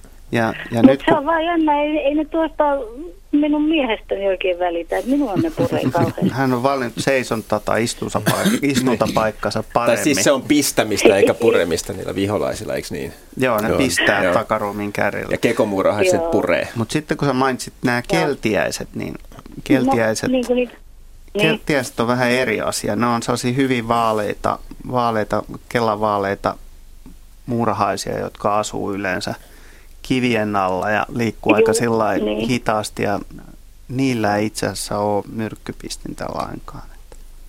Joo, mutta minä tarkoitin, kun näitä justiin, meillä puhuttiin kusiaisista ennen vanhaa, just näitä, jotka polttaa kauheasti. Joo, ne on viholaisia. Nimi kuin kusi, niin, mutta ennen oli tämmöinen nimi. Että tai tota, itse asiassa tämä, tämä kusiainen viittaa niin kuin nimenomaan kekomuurahaisiin alun perin. Että että ne Rakka, roiskii tavaraa ympäri. Rakkaalla lapsella on monta nimeä.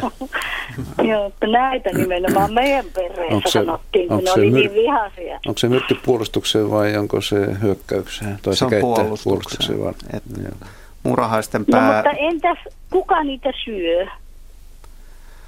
Kenen no, ruokaa ne on? Äh, kyllä niitä syökin erä, jotkut, jotkut eläimet, mutta sanotaan näin, että, että sen takia kun ne on sellaisia kuin ne on, niin niillä on vähemmän vihollisia. Mm. Muurahaisleijona. Mutta, mutta esim, no joo, se, ne ei oikein asustele kauheasti samoilla paikoilla, just nämä viholaiset ja muurahaisleijonat, mutta, mutta esimerkiksi niin muut hyönteiset voi napsia niitä. Ja linnut ihan kylmä viileästi, että vaikka onkin pistimiä ja pahanmakuisia. Niin, lintua lintua pistele vissiinkään. No eipä siinä paljon mitään tekemistä ole siinä vaiheessa, kun nokka heilahtaa, niin saa. Siihen ei pistimme paljon auta. Että. Mutta aika surke, no, surkeata kitiinipitoista ravintoa nuo muurahaiset on, että on kovia, pitää olla vähintäänkin kovia. palokärki, että pitää niistä.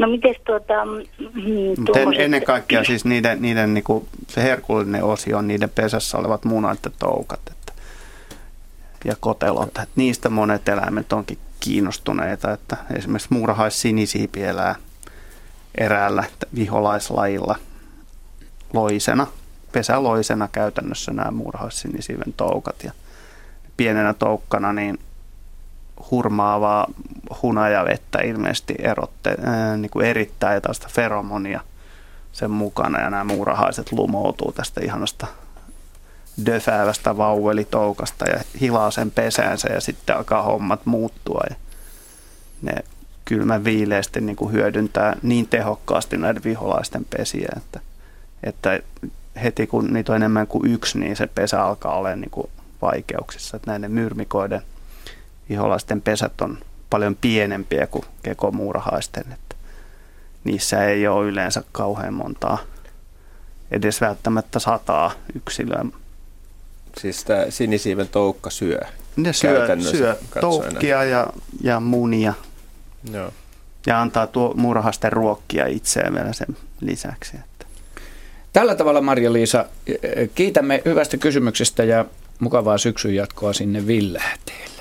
Nyt sähköisesti otamme täältä Ulla Sutisen lähettämän viestin, jossa kuuluu, että hei, sivusitte äsken liitooravasta puhuttaessa lepakon lentävän poikasensa kanssa. Jäimme miettimään, että lentääkö poikanen koko sitaateissa lapsuutensa ajan emonsa sylissä ja missä vaiheessa, minkä ikäisenä se vieroitetaan.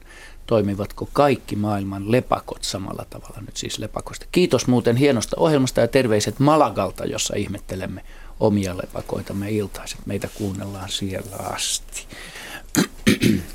Haluaako Heidi tätä kommentoida? Että hetkinen, siis että lepakot missä vaiheessa? Niin. Lentääkö se koko elämänsä? No ei, ei lennä koko elämänsä tietenkään sen äidin kanssa, eikä se äiti sitä huvikseen lennättele missään tapauksessa. Mä luulen, että, että se on lepakoille kyllä sen verran vaarallista touhuu se yhdessä lentäminen. Missä vaiheessa se alkaa se poikani itse lentää? Omilla siivillään siis, eikä emon mukana? Öö, kun mä lasken, jos se syntyy, syntyy, syntyy juhannuksen tienoilla ja sitten ne alkaa vasta elokuussa 6-7 viikkoa. Et ei, ei sitä aikaisemmin. Hmm. että kyllä sen täytyy siihen mennessä, se on tietyllä tavalla jo, joko se ryömii, jos se on jossain rakennuksen seinillä ja siellä on mahdollista liikkua ryömmällä ja kiipimällä. Tietenkin siellä pesäkolossa voi kiipiä niin kuin haluaa, mutta tietenkin on hiukan jumissa siellä kolossa. Ja ihan vaan silloin, kun on pakko, niin, niin mamman, mamma mukana, jolloin se tarraa kyllä siihen äitiin tiukkaan kiinni ja, tota, ja, ja pääsee sillä tavalla. Ää, Tuleeko se vielä tissille silloin lentokykyisenä? Ajattelevat, että se voisi olla aika piinava poikainen, joka pystyy lentämään mm. perässä. lentämään ja imemään yhtä aikaa vai? Ei, ei, ei, kun ne pääsee lentoon, niin sitten ne voi ruveta käyttämään myös sitä ravintoa ja pitääkin käyttää, mutta tota, mieti vaan, mulla on saan kollega, joka on nähnyt kuinka, tai hän, oli liito, hän on liitoorava tutkija ja hän oli menossa liitooravan pesiä tutkimaan ja sinne kololle ja sitten tota, siellä kolossa ei ollutkaan liitoravaa, vaan siellä oli lepakkoja, sillä kertaa korvayökköjä ja, tota, ja hän pääsi näkemään semmoisen ihmeellisen jutun, että ää, siellä oli useampi aikuinen, mutta yhdellä oli poikainen. Ja ehkä poikkeuksellista vielä siinäkin tapauksessa, että usein on niin, että ne on poikasen hoitavat naarat on yhdessä, mutta tässä kävi niin, että siellä oli näitä aikuisia, jotka poistuivat sieltä, kun tätä koloa häirittiin. Ja sitten hän katsoi huolestuneena, kun, kun nämä aikuiset lensivät pois ja lopuksi siellä oli yksi aikuinen ja yksi poikainen ja tutkija katsoi onnettomana, että nytkö ne jättää sen poikasen. Mutta toden totta se viimeinen aikuinen otti sen poikasen kyytiin ennen kuin ne lensivät pois sieltä. Ja, ja hän kertoi, että hän sai olla siinä vieressä. Ja kyllä, olisin maksanut paljon, jos olisin myös saanut niin kuin, mm. katsoa siitä vierestä sellaisen, sellaisen näytelmän, että et itse mä oon päässyt näkemään niitä enemmän rakennuksessa ja se, sekin on hienoa, mm. Mut, mutta se, se, että kuinka mennään sen emon kyytiin, että, niin se olisi ollut hieno juttu. Epäilemättä, epäilemättä. Hyvä. Otetaan seuraava soittaja Tero Laukkanen Espoosta. Tervetuloa mukaan lähetykseen. Joo, kiitoksia. Täällä ollaan. Mitäs haluat, kysythän? No minä tuota, mietinkin tuota siihen sähköpostia, siihen meni kuvaan, mitä saitte kun kuvaa. Jaha. Meinasin saada syvän kohtauksen, kun vaimoksen kanssa käveltiin tuolla Kirkkonummen Porkkalassa eilen aamupäivällä retkellä mm-hmm. ja tuota, nähtiin siinä muutamia suppilovahveroita ja, ja sitten tosiaan se varsinainen syvän kohtauksen aihe oli se, että kun siinä oli kallion päällä rahka sammalta ja siinä kaatunut aika tuommoinen laho puu ja sen kyljestä törröttää aivan ilmiselvä laakakorva sieni, joka opittiin viime keväänä tuntemahan tuntemahan tosiaan kevään siihen. Me ihmeteltiin, että mikä se on, selvitettiin, tehtiin siitä ruokaa, se oli kauhean hyvä. Ja, ja tuota, nyt se vain meni siinä pällistellessä ihmetellessä, että onkohan se, siis kyllä me se nähtiin ja, ja tuota, tolkuissa oltiin, mutta kuinka suuresta ihmeestä siinä oikeastaan on kyse. Mm-hmm. ajankohta on siis lokakuun puoliväli, niin kyllä siinä, no se on aika ihmeellistä näin normaali ihmisen mielestä. Joo. Mä ainakin muistan, että viime syksynä meille tuli useita havaintoja syksyisistä korvasienistä. Että ainakin, ainakin tämmöiset tavalliset korvasienet silloin tällöin tekee itiemiä myöskin syksyisin, eikö näin ole? Kyllä ne tekee silloin tällöin. Ei se missä nimessä ei ole tavallista. Että, että onhan se kuitenkin aina, aina poikkeus. Nyt löytyy Tero tämä sun kuvakin täällä. Hyvä, Sulla on avaim, avaimet siinä mittasuhteena Jos oikein... Juu, se oli Aplo avannut siinä, juu, saatte juu. vähän. Jos mä oikein Joo. näen tänne asti, niin niin, niin tuolla ilmeisesti jalka jalassa kuitenkin jonkinlainen. Ja, ja mä mietin, että onko tuo nyt varmasti sitten Mulla tulee piispahiippa Joo, mieleen. mulla tulee myös piispahiippa mieleen. Siinä on jalka, se pikkunen jalka, kun, justiin, kun me irrotin, irrotin sen siitä, siitä lahopuun rungosta, joo, niin joo. siinä on pikkunen jalka, joka on tietenkin vaalea, jopa valkoinen. Joo. No, mutta haju on korvasienen ja kyllä siitä se, onko se keromitra vai mikä se semmoinen ikään kuin semmoinen erittyy tosi pistävä haju ja suorastaan niin päähän käyvä, että kyllä se, ainakin nämä, nämä oli tuota, mitä minä pystyn sanomaan sitten. Joo.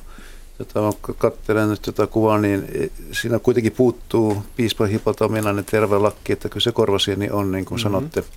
Mm-hmm. Tota, mutta mutta kysy... vaakakorvasieni, eikö vain?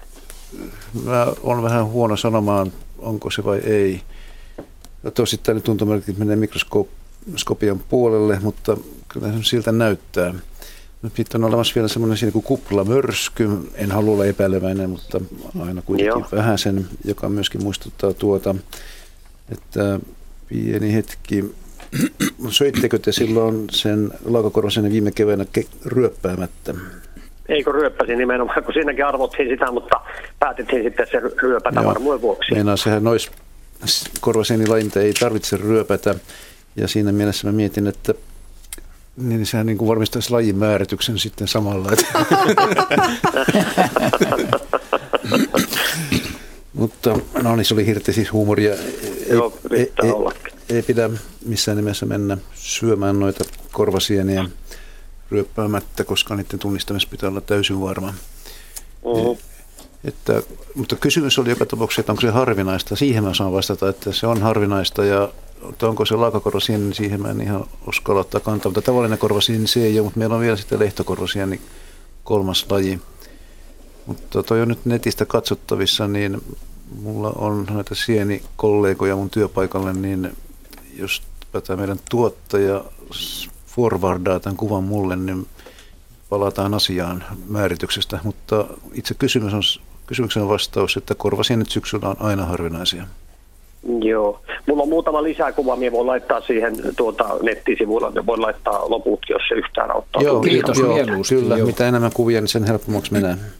Hyvä. Aivan loistavaa. Joo. Mahtavaa. Hyvä. Kiitos. Kiitoksia paljon. Kiitos itsellesi ja kivaa syksyn jatkoa.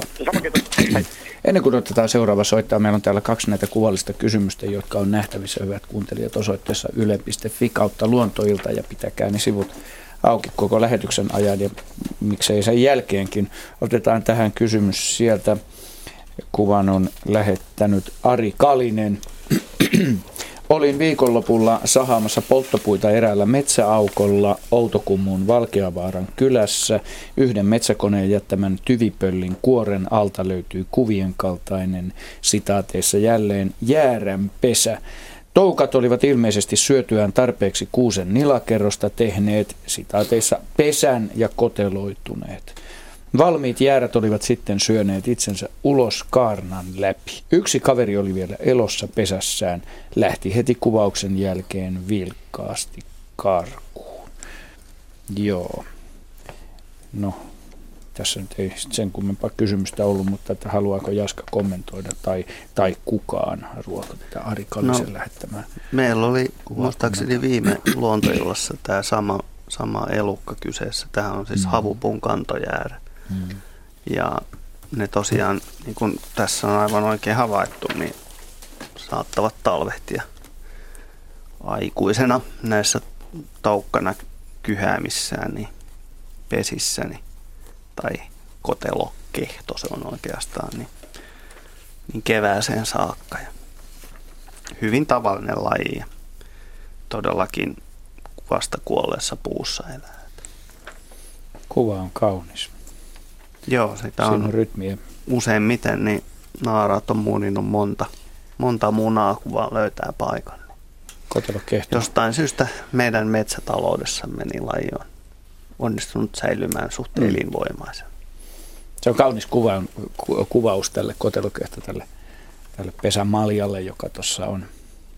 Näyttää nimenomaan kotoisalta. Okei, no niin, mennään eteenpäin ja kiitämme Arja kuvasta ja kehotamme teitä hyvät kuuntelijat käymään sivuilla katsomassa sitäkin kuvaa. Janne Korpela Kuopiosta, hyvää iltaa ja tervetuloa mukaan lähetykseen. No hyvää iltaa. Minkä? Niin. Joo, mulla oli sellainen jännä havainto, kun tuossa Appiukon kanssa aina tuota kesäisin tuota järven, järveen ihaillaan vettä, niin tuota, sellainen jännä ilmiö on usein ehkä niin kuin ajoittuu tällaiseen niin kuin iltaan, tai sitten jos on tällainen lepposa kesäsade, ei liian tuulinen keli, niin siihen järven pintaan tulee sellaisia jänniä hyytymiä.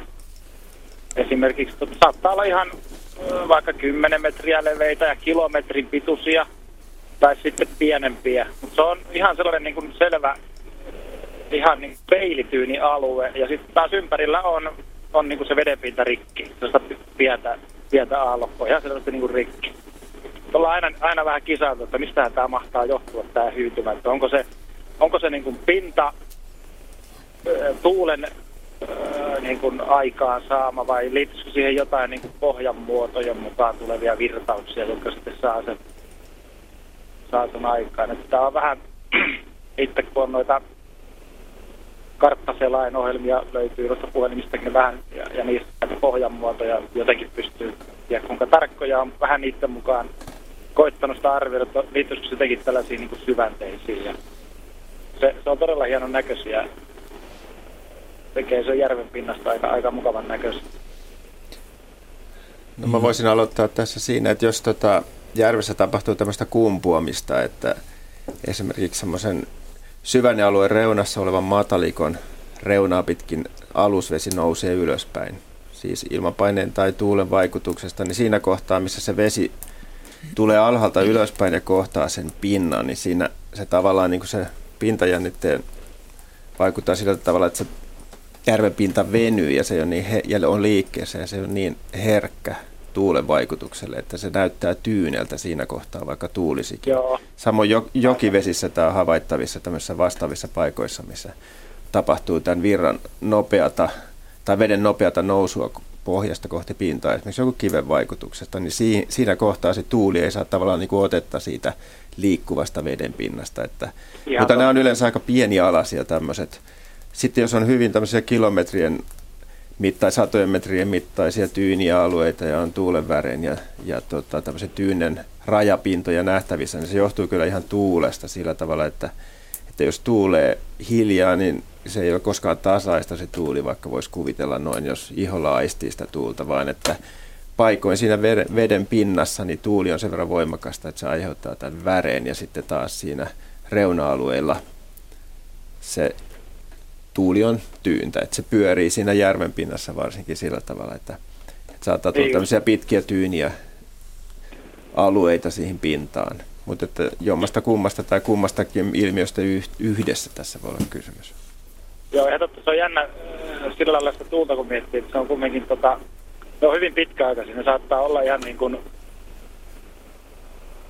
varmaan saattaa olla jopa tunnin verran sellainen alue siinä, että se onko se sitten jotenkin sellainen...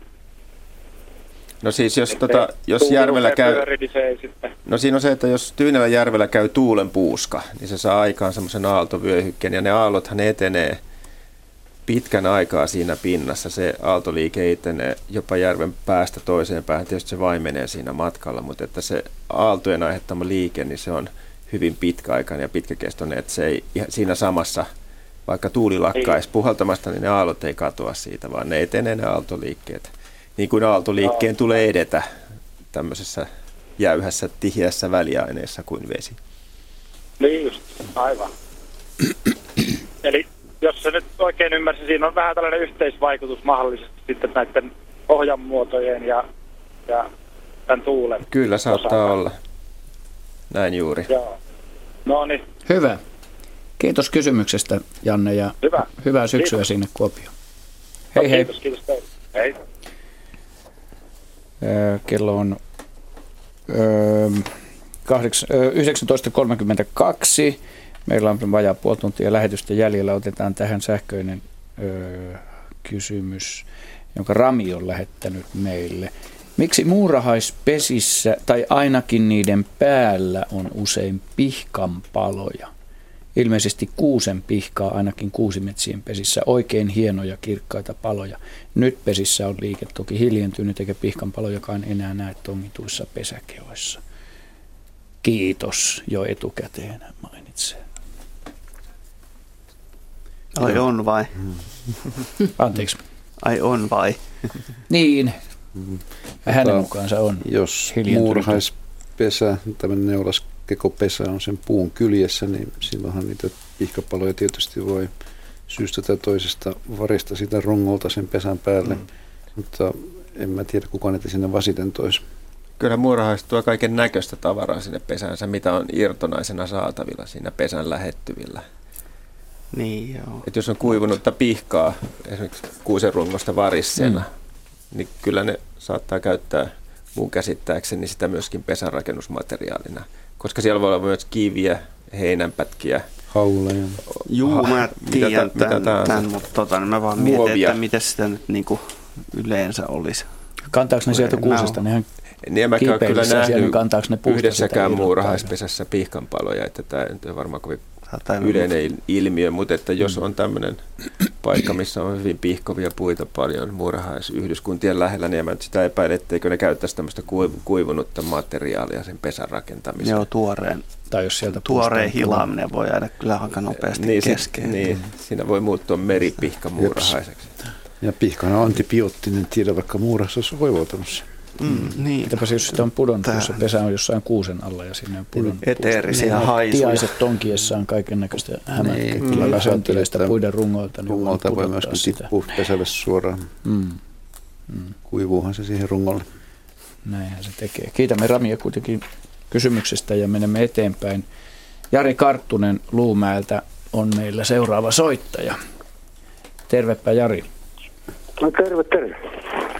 Mitäs Lumen syksyyn kuuluu? Hyvä kuuluu. Hieno ruska on ollut ja mikä nyt on ohi ja, ja si, siltä osin. Mm. Mitäs haluat kysyä? Tätä, kun eilen aamulla heräilin tuossa ja menin pihamaalle ja yksi, kaksi sinne varikset ja naakat välillä raakkuu ja mä en niinku ottanut mitään huomioon siihen, vaan katsoin sitten, tota, siinä on aika iso mäki tuossa, semmoinen ehkä äh, vedenpinnasta 15 metriä tässä meidän pihapiirissä. Niin valtava villisika lauma oli siinä noin 40 metrin päässä linnuntietä meikäläisestä. Mm-hmm.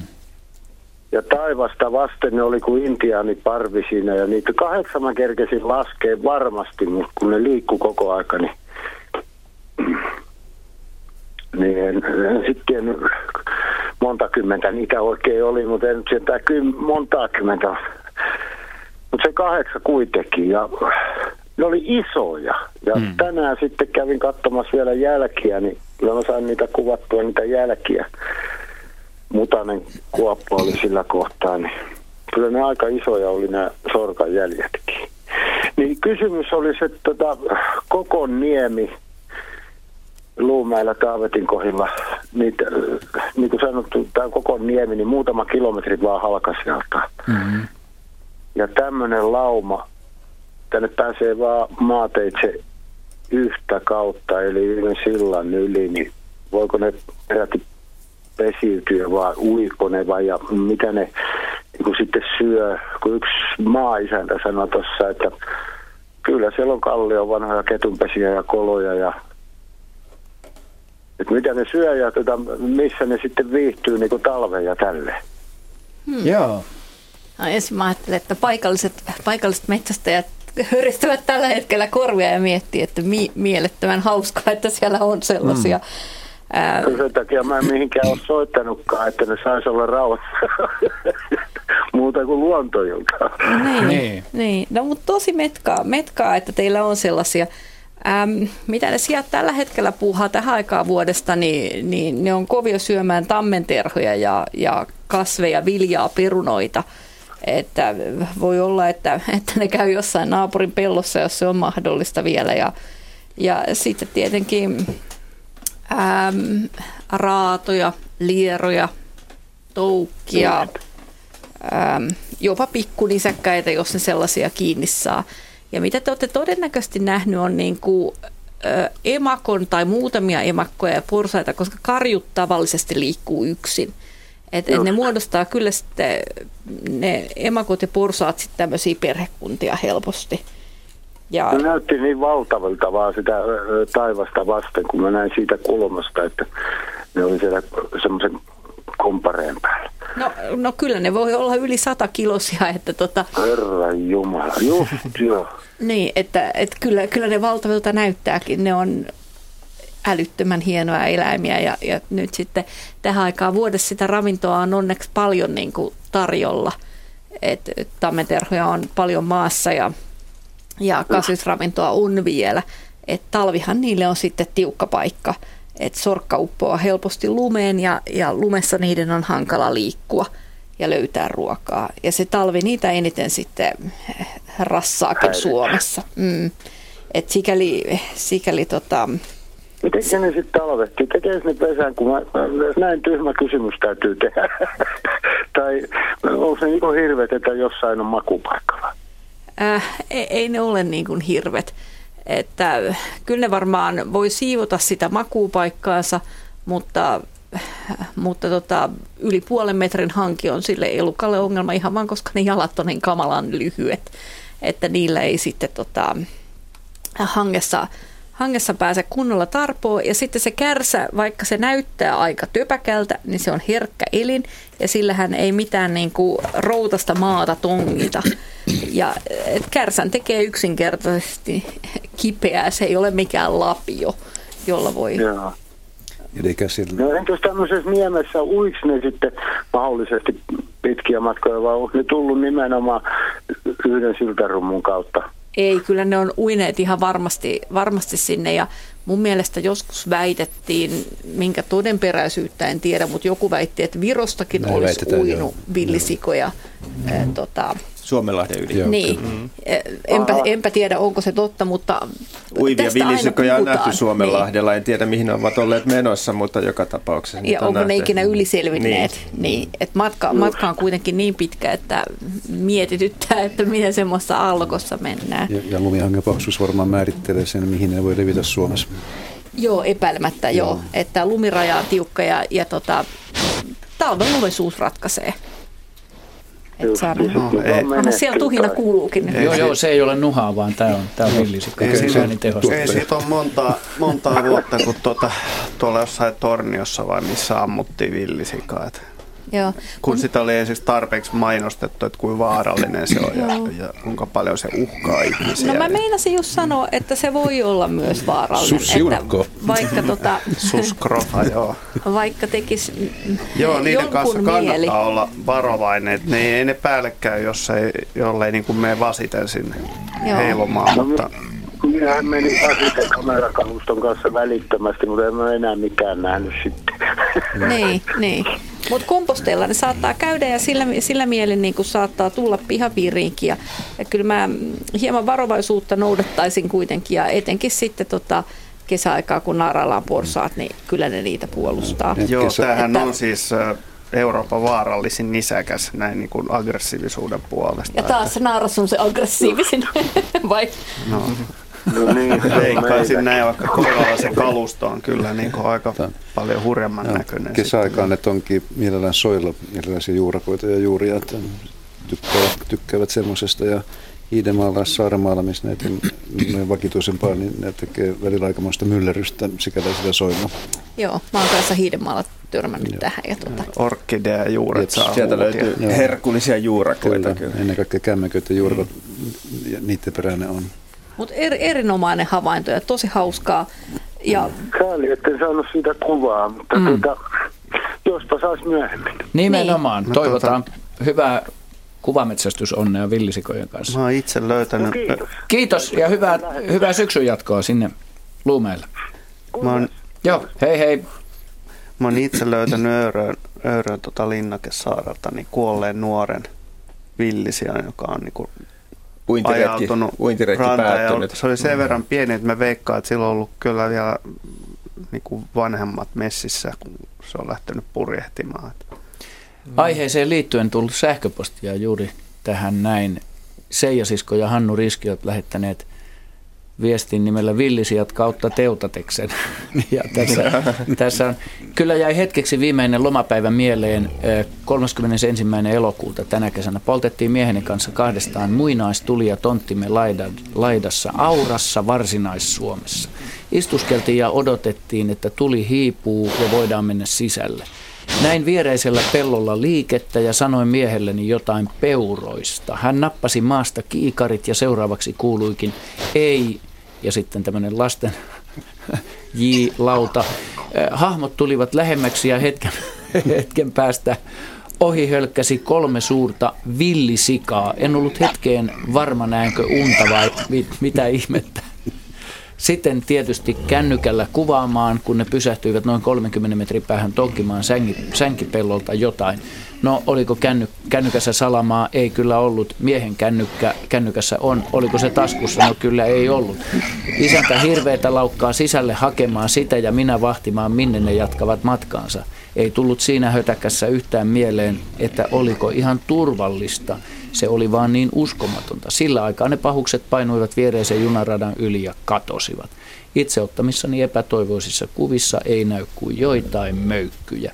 Oli se uskomaton näky, niin uskomaton, että ei luulisi asuttavan 25 kilometrin päässä Turusta, mutta kyllä niitä täälläkin päin joitain kuulemma ja näemmä on.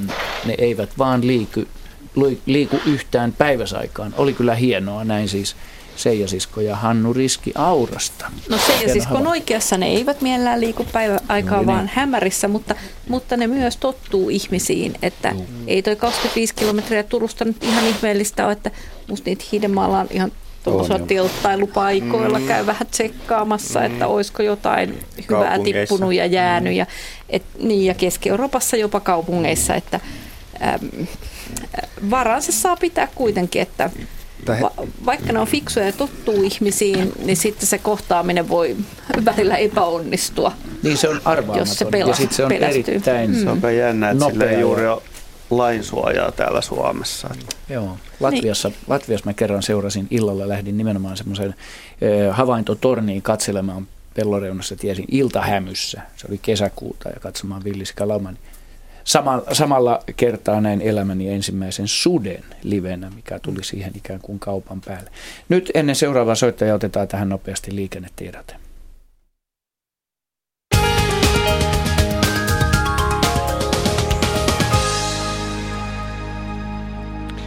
Tie ykkösellä eli Turun väylällä MS Suon liittymän kohdalla on palava auto tiellä. Se saattaa aiheuttaa ruuhkautumista liikenteessä.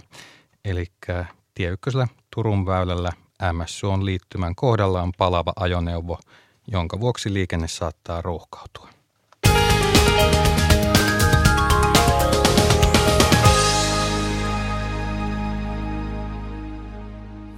Kello on varttia vaille 20. Otetaan seuraava soittaja Tuula Koivula Virroilta. Hyvää iltaa. No iltaa. No nyt ensimmäiseksi mä haluan sanoa, että ei sitten naureta. No ei. Mm. tota, mitenkäs nämä ampiaiset, eikö ne tähän aikaan vuodesta pitäisi olla tuolla Undemailla? Tavalla Jaska. tai toisella, että kun että meillä on, oli, oli viime yönäkin viisasta pakkasta edellisyönä. Ja, ja tota, tässä nyt on kaksi viikkoa pörrännyt yksi ampiainen.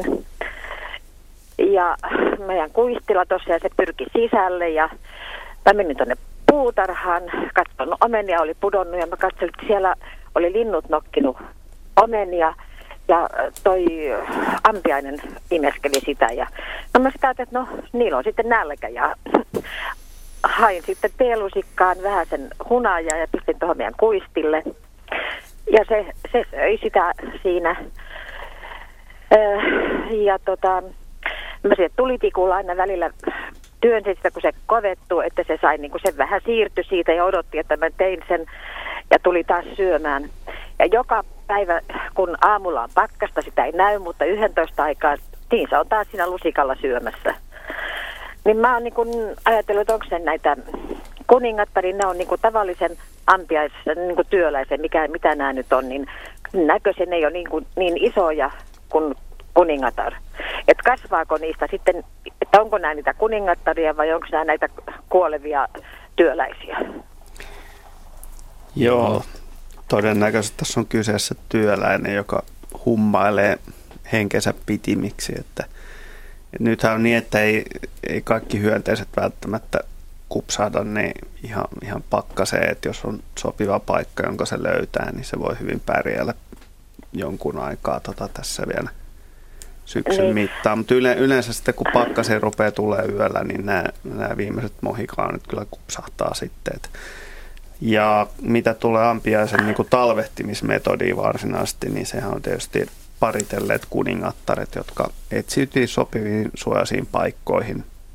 On toihin puihin, esimerkiksi halkopinoista usein ihmiset saa sisätiloihinsa halkopinoihin piiloutuneita kuningattareja, jotka sitten ilahduttaa vaikkapa joulun aikaan sisätiloissa jonkun aikaa. Herättyä. Joo. Joo. Ja kun vaan niin ajattelin, että onko nämä niin kuin, niin kuin pieniä kuningattareita, kasvaako ne sitten isommaksi, että onko nämä nyt niitä, niitä. Hyönteiset. Tästä ilmestyi toinen ja niille tuli jumalaton tappelu tuohon, niin meni tuohon lattialle ja, ja pai, ihan niin kuin paini ja toinen lähti sitten lipettiin tuosta ja toinen jatko syömistä. Joo, tota niin, hyönteiset ei kasva enää aikuis, aikuistuttuaan. Eli kyllä ne valitettavasti jää tuon kokoiseksi. Et hyönteiset siinä vaiheessa, kun ne on, tulee kotelosta ulos tai, tai saavuttaa viimeisen nahan luonteensa, niin sen jälkeen se on se koko lailla se koko se, mikä se on. Että takaruumis voi vähän antaa myöten, jos tulee kauheasti vedettyä vegaaniravintoa jollain heinäsirkoilla tai hepokateella, mutta ei paljon muuta. Jep, kiitos kysymyksestä Tuula ja hyvää syksyn jatkoa. Miten Jaska termiittinaaras, kun se on semmoinen viiden sentin pituinen makkara, niin syntyykö se sellaisena se vielä? Tämä no. ei nyt ole ihan Suomen luonnonvarasta eläimistöä, mutta kun sanoit, että hyönteiset ei kasva, niin tuli... Joo, no siis sanotaan näin, että se Kuningatar. Kit, kitiinin määrä ei siitä paljon kasvaa, että sehän on melkoinen makkara. Mutta rasva voi lisääntyä Kitiinin määrä Kitiinit antaa periksi. Juuri näin. Kitisee vain. Joo. että kehitys on kehi, kehitytty, mutta ihran määrä sen kun lisääntyy. niin. Hyvät kuuntelijat, kuuntelette Luontoiltaa ja osoitteesta yle.fi kautta Luontoilta löytyy Pirjo Kalliumäen lähettämä kuva, joka tässä vielä otamme tähän lähetykseen mukaan tekstillä. Tällainen minulle ennennäkemätön rakennelma löytyy tänä kesänä Kuusamon Koskenkylästä kuvata se piti ja mielelläni kuulisin teidän kommenttinne, eli oletteko nähneet vastaavaa. Pesäpaikkana Hento Kuusenoksa tuntui perin kummalliselta. Uteliaisuuttani kopsautin kevyesti pesän päälle ja siinä samassa asukkaita pörräsi katsomaan, että kuka siellä koputtaa. Anteeksi pyytäen minä utelias vain Pirjo Kalliomäki. No saat Pirjo anteeksi tämän kerran. No, niin, ja tässä varmaan pyytää ampiaiselta se niin, siunaus tempauksella. Jaha. Kerro Jaska, minkä no niin, näköinen se kuva on niille, jotka ei ole, ei ole tietokoneen ääressä? Joo, no siinä on tuommoisen pieni kuuseoksaan niin kuin oikeastaan niin, että tuota, harmaan paperimassan keskeltä törröttää kuusen, kuusen tota, pikkuoksia lävittäjä. Miksi se on sen tohon tehnyt, Jaska? Eikö toi ole pikkusen harvinaisempi? No se on kieltämättä aika paljalla paikalla. Että... Mistä me tiedetään, mitä sen yläpuolella? Onko siinä jotain suojaavaa esimerkiksi kuusen isompia oksia? Niin, ehkä siinä on, mutta niin. noilla, no Kuusamo, joo, mikä ettei voihan siinä olla. Siinä on ollut erityisen hyvät kelit, että meillä oli tota, Lapissa, tai ei, ei mulla, mutta ylipäätään Lapissa oli erittäin lämmin alkukesä ja siis todella poikkeuksellisen lämmin. Ja se, se voi olla, että tämä on ehkä sitten saanut ne luulemaan, että tämä olisi niin kuin normaalistikin ihan hyvä idea. Mm. Onko, se, onko se joku ampiaiselle, joka nimenomaan tekee puunoksia? No, pensas, pensasampiaiset usein tekee, mutta mä uskon, että ihan näillä korkeuksilla on pensasampiainen mm. kuitenkaan. Että jos pitäisi arvata, niin mä arvaisin, että tuo on tavallisen ampiaisen pesä, mutta en tiedä. Mm. No voi olla jonkun muunkin. Minkälaiseksi sä arvioit tämän koon tässä? Tässä ei ole mitään mittasuhdetta, mutta jos Onhan siinä kun, kuusen neulaset suhteessa. Niin, siinä on. Olisiko se vähän parikymmentä senttiä tai vähän alla? Mm. Niin, sanoisin, että neulasten pituuden perusteella kanssa on 15-20 senttiä. 15 lähempänä. Henry, tuleeko muita veikkauksia? 15, ensimmäinen 15, toinen 15, kolmas Myyty. kerta. Myyty. Tosiaan sen neuvon annan, että, että jos löytää kesällä ampiaispesän, niin oli sitten missä hyvänsä, niin kannattaa suhtautua varovasti tämmöisiin tutkimusretkiin. Niin, ainakin niin koput, koputteluihin. Mm. Joo. Hyvä. Ehditään yksi soittaja ainakin vielä ottaa mukaan lähetykseen Kai Melasniemi Hangosta. Hyvää iltaa ja tervetuloa mukaan. Kiitoksia ja hyvää iltaa teillekin. Ja tuota, kysymys koskee rantakäärmettä. Mm-hmm. Tyttäremme olivat viime kesänä uimaretkellä ja vanhempi heistä puhumassa rantakäärmeen siinä rantaporeissa ja, ja, tota, ja, ja, ja oli menossa uimaan, huomasi, että käärme ei karannut kauas, vaan sukelsi. Ja, ja, ja hänestä näytti, että ihan jonnekin lähikiven alle ja, ja tota, reippana tyttönä jäi sitten odottamaan, että ei kai se nyt siellä kovin kauan aikaa viivy, eihän se mikään kala ole. ja tuota, kävi niin, että kärve pintautui ja Likka otti siitä sievän kauniin otteen näyttääkseen sitten tätä kaunista eläintä nuoremmalle tyttärelle, jolla oli, jolla oli hieman tämmöinen käärmefobia, mutta että halusi vähän kouluttaa häntä. Mutta tämä ei ollut siis se juttu, vaan se kysymys on se, että tyttö soitti sitten rannalta ja kysyi minulta, että mikä tämä juttu on, että tämä käärme haisee kauhealle. Juuri vedestä nostettu siis. Mm. Että onko rantakäärmeellä näin nopea niin kuin puolustautumiskeino, että se pystyy erittämään, kun se pelkää tai on kauhuissaan, että se siis kerta kaikkiaan haisee niin kuin skunkki. Nimenomaan enkä näin. Pystynyt, enkä pystynyt vastaamaan, mutta ehkä te pystytte. Joo, nimenomaan näin. Rantakäärmeellä on siellä peräaukon sisäpuolella semmoiset rauhaset, joista se pystyy niin kuin ruiskauttamaan semmoista erittäin pahanhajuista ja tarttuvaa nestettä. Et jos sitä saa käsinsäkin, niin sen huomaa vielä viikon päästä, että sitä on käsissä. Se on todella niin kuin inhottava hajusta nestettä ja se on nimenomaan puolustuskeino. Se on ihan tyypillistä Jaha, rantakäärmeelle. Okay. Semmoista vähän myskin, myskin hajusta, pahan hajuista. Pahan hajuista myskiä. Niin. No vähän, siis on näitä myskirauhoisia muillakin eläimillä haisu näillä, varsinkin näillä, onko tota, noin piisamielillä ja muillakin. Mm-hmm. Ne pystyy käyttämään sitä hajua joskus merkkaamiseen, mutta myöskin puolustautumiseen.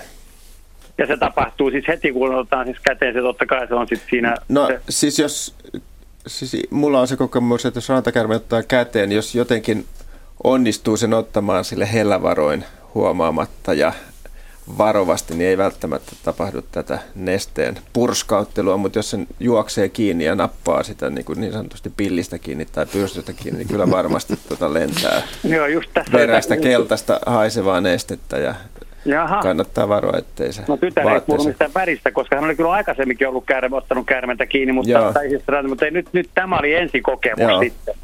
Okei. Okay.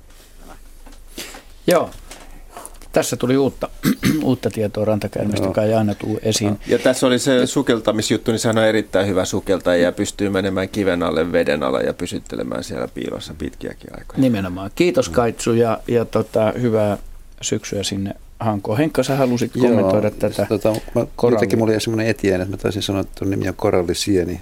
Jos mä sanon niin, niin mä sanon väärin, se on koralliorakas. Okei. Okay. Koralli korjataan sen nimi nyt kaikille, että ei ole semmoinen mielikuva, että se kuvallinen kysymys olisi ollut korallisieni, vaan koralliorakas. Hyvä. Meillä on vajaa vajaa neljä minuuttia, enää kolme ja puoli minuuttia lähetysaikaa jäljellä. Jos olemme oikein ripeitä, ehdimme yhden soittajan tässä ottaa vielä mukaan. Seppo Koskinen Keminmaalta, hyvää iltaa. Iltaa, iltaa. Sulla on hurjaa kerrottavaa. No on, joo. Tämä luonnon kiertokulku rupesi hämmästyttämään joskus aikoinaan. Ja olin tuota niin, töissä silloin Tikkurilla veritehtaan somistamassa ja siellä tuota niin, lintu lensi, eli räkätti rastas lensi ikkunaan ja minä sitten nappasin sen sieltä ja ajattelin, että minäpä täytätän sen, niin kuin olin täyttänyt aikaisemminkin Helsingissä, tuota, niin oli Kalvankarulla oli semmoinen paikka, jossa niitä pystyi täyttämään ja Joo, panin sen puhtaaseen maalipurkkiin, mm. joka tota, niin, oli tullut, en tiedä oliko se Sulberin purkki vai pakkaushoin purkki, mutta joka tapauksessa siinä ei koskaan ollut maalia. Ja tota, niin löin kannen kiinni ja pistin autoon sinne takajalkatilaan ja unohdin sen sinne. Ja sitten tota, niin, taisi mennä vajaa viikko siinä, kun mä sitten huomasin, että hetkinen, mitä tuli tehty, että tota, niin, purkki jäi, avasin sen kannen ja se lintu kihisi valkoisia matoja. Mm-hmm. Tuommoisia sentin mittaisia oli siinä koko höygenpeitteen päällä ja eihän sitä mikään enää voinut viedä. Ja sitten mä, että hetkinen, mistä ne on tullut, kuinka paljon sillä on näitä mm, aihioita siellä höyhenten, höyhenten joukossa. Koska tota, niin mistään muualtahan ei sinne päässyt, päässyt eli ne on tullut sen linnun mukana. Ja niin kuin sanoin, niin ää, maalipurkki oli puhdas ja lintu oli siinä varmaan viisi minuuttia sen jälkeen, kun se oli tömähtänyt ikkunaan. Eli tota, niin mitään ei voinut tapahtua siinä välillä oikeastaan. Oliko se ihan tiivisti? Se oli ihan tiivisti kiinni se Viidessä minuutissa tapahtui ihmeitä. Viisi minuuttia riittää ihan mainiosti. Tämä, se oli kiinni se purkki, joo, mä löin sen, siis sehän oli ihan tyhmä, että löydä se purkki kiinni. Mutta näin joka tapauksessa tein ja tota, niin siellä ei ilma vaihtunut ja, ja tota, niin, äh, mutta se nopeus ja se, äh, se tota, niin niiden, niiden tuota, niin, sanon nopeasti ennen kuin, toukkien määrä. ennen kuin loppuu lähetys, että tämä viisi minuuttia riittää monille, monille tota, niin raatokärpäsille vallan mainiosti. Ja, Lyhyempikin aika, jos on kaloista esimerkiksi kysymys. Joo, että se todellakin, niin sinne ehditään laskea satoja munia siinä vauhdissa. Ne on hyvin nopeita kehittymään. Joo. Näin. Kiitos Seppo kysymyksestä ja hyvää syksyn jatkoa sinne Keminmaalle. Ja lähetys alkaa lähestyä tässä loppua ja toivotetaan hyvää syksyä myöskin kaikille kuulijoille. Ja ö, niin paljon sanomatta jää, kun harvoin kohdataan, sanotaan laulussa ja tässäkin jää asioita vielä kesken ja paljon mielenkiintoisia soittoja varmaan, mutta sähköpostiakin käsittelemättä. Mutta käsitellään niitä seuraavassa lähetyksessä. Kiitämme raatilaisia ja kuulijoita ja muistutamme, että seuraava luontoilla lähetys kuullaan 13. marraskuuta samaan aikaan kello 18 jälkeen. Tervetuloa silloin mukaan.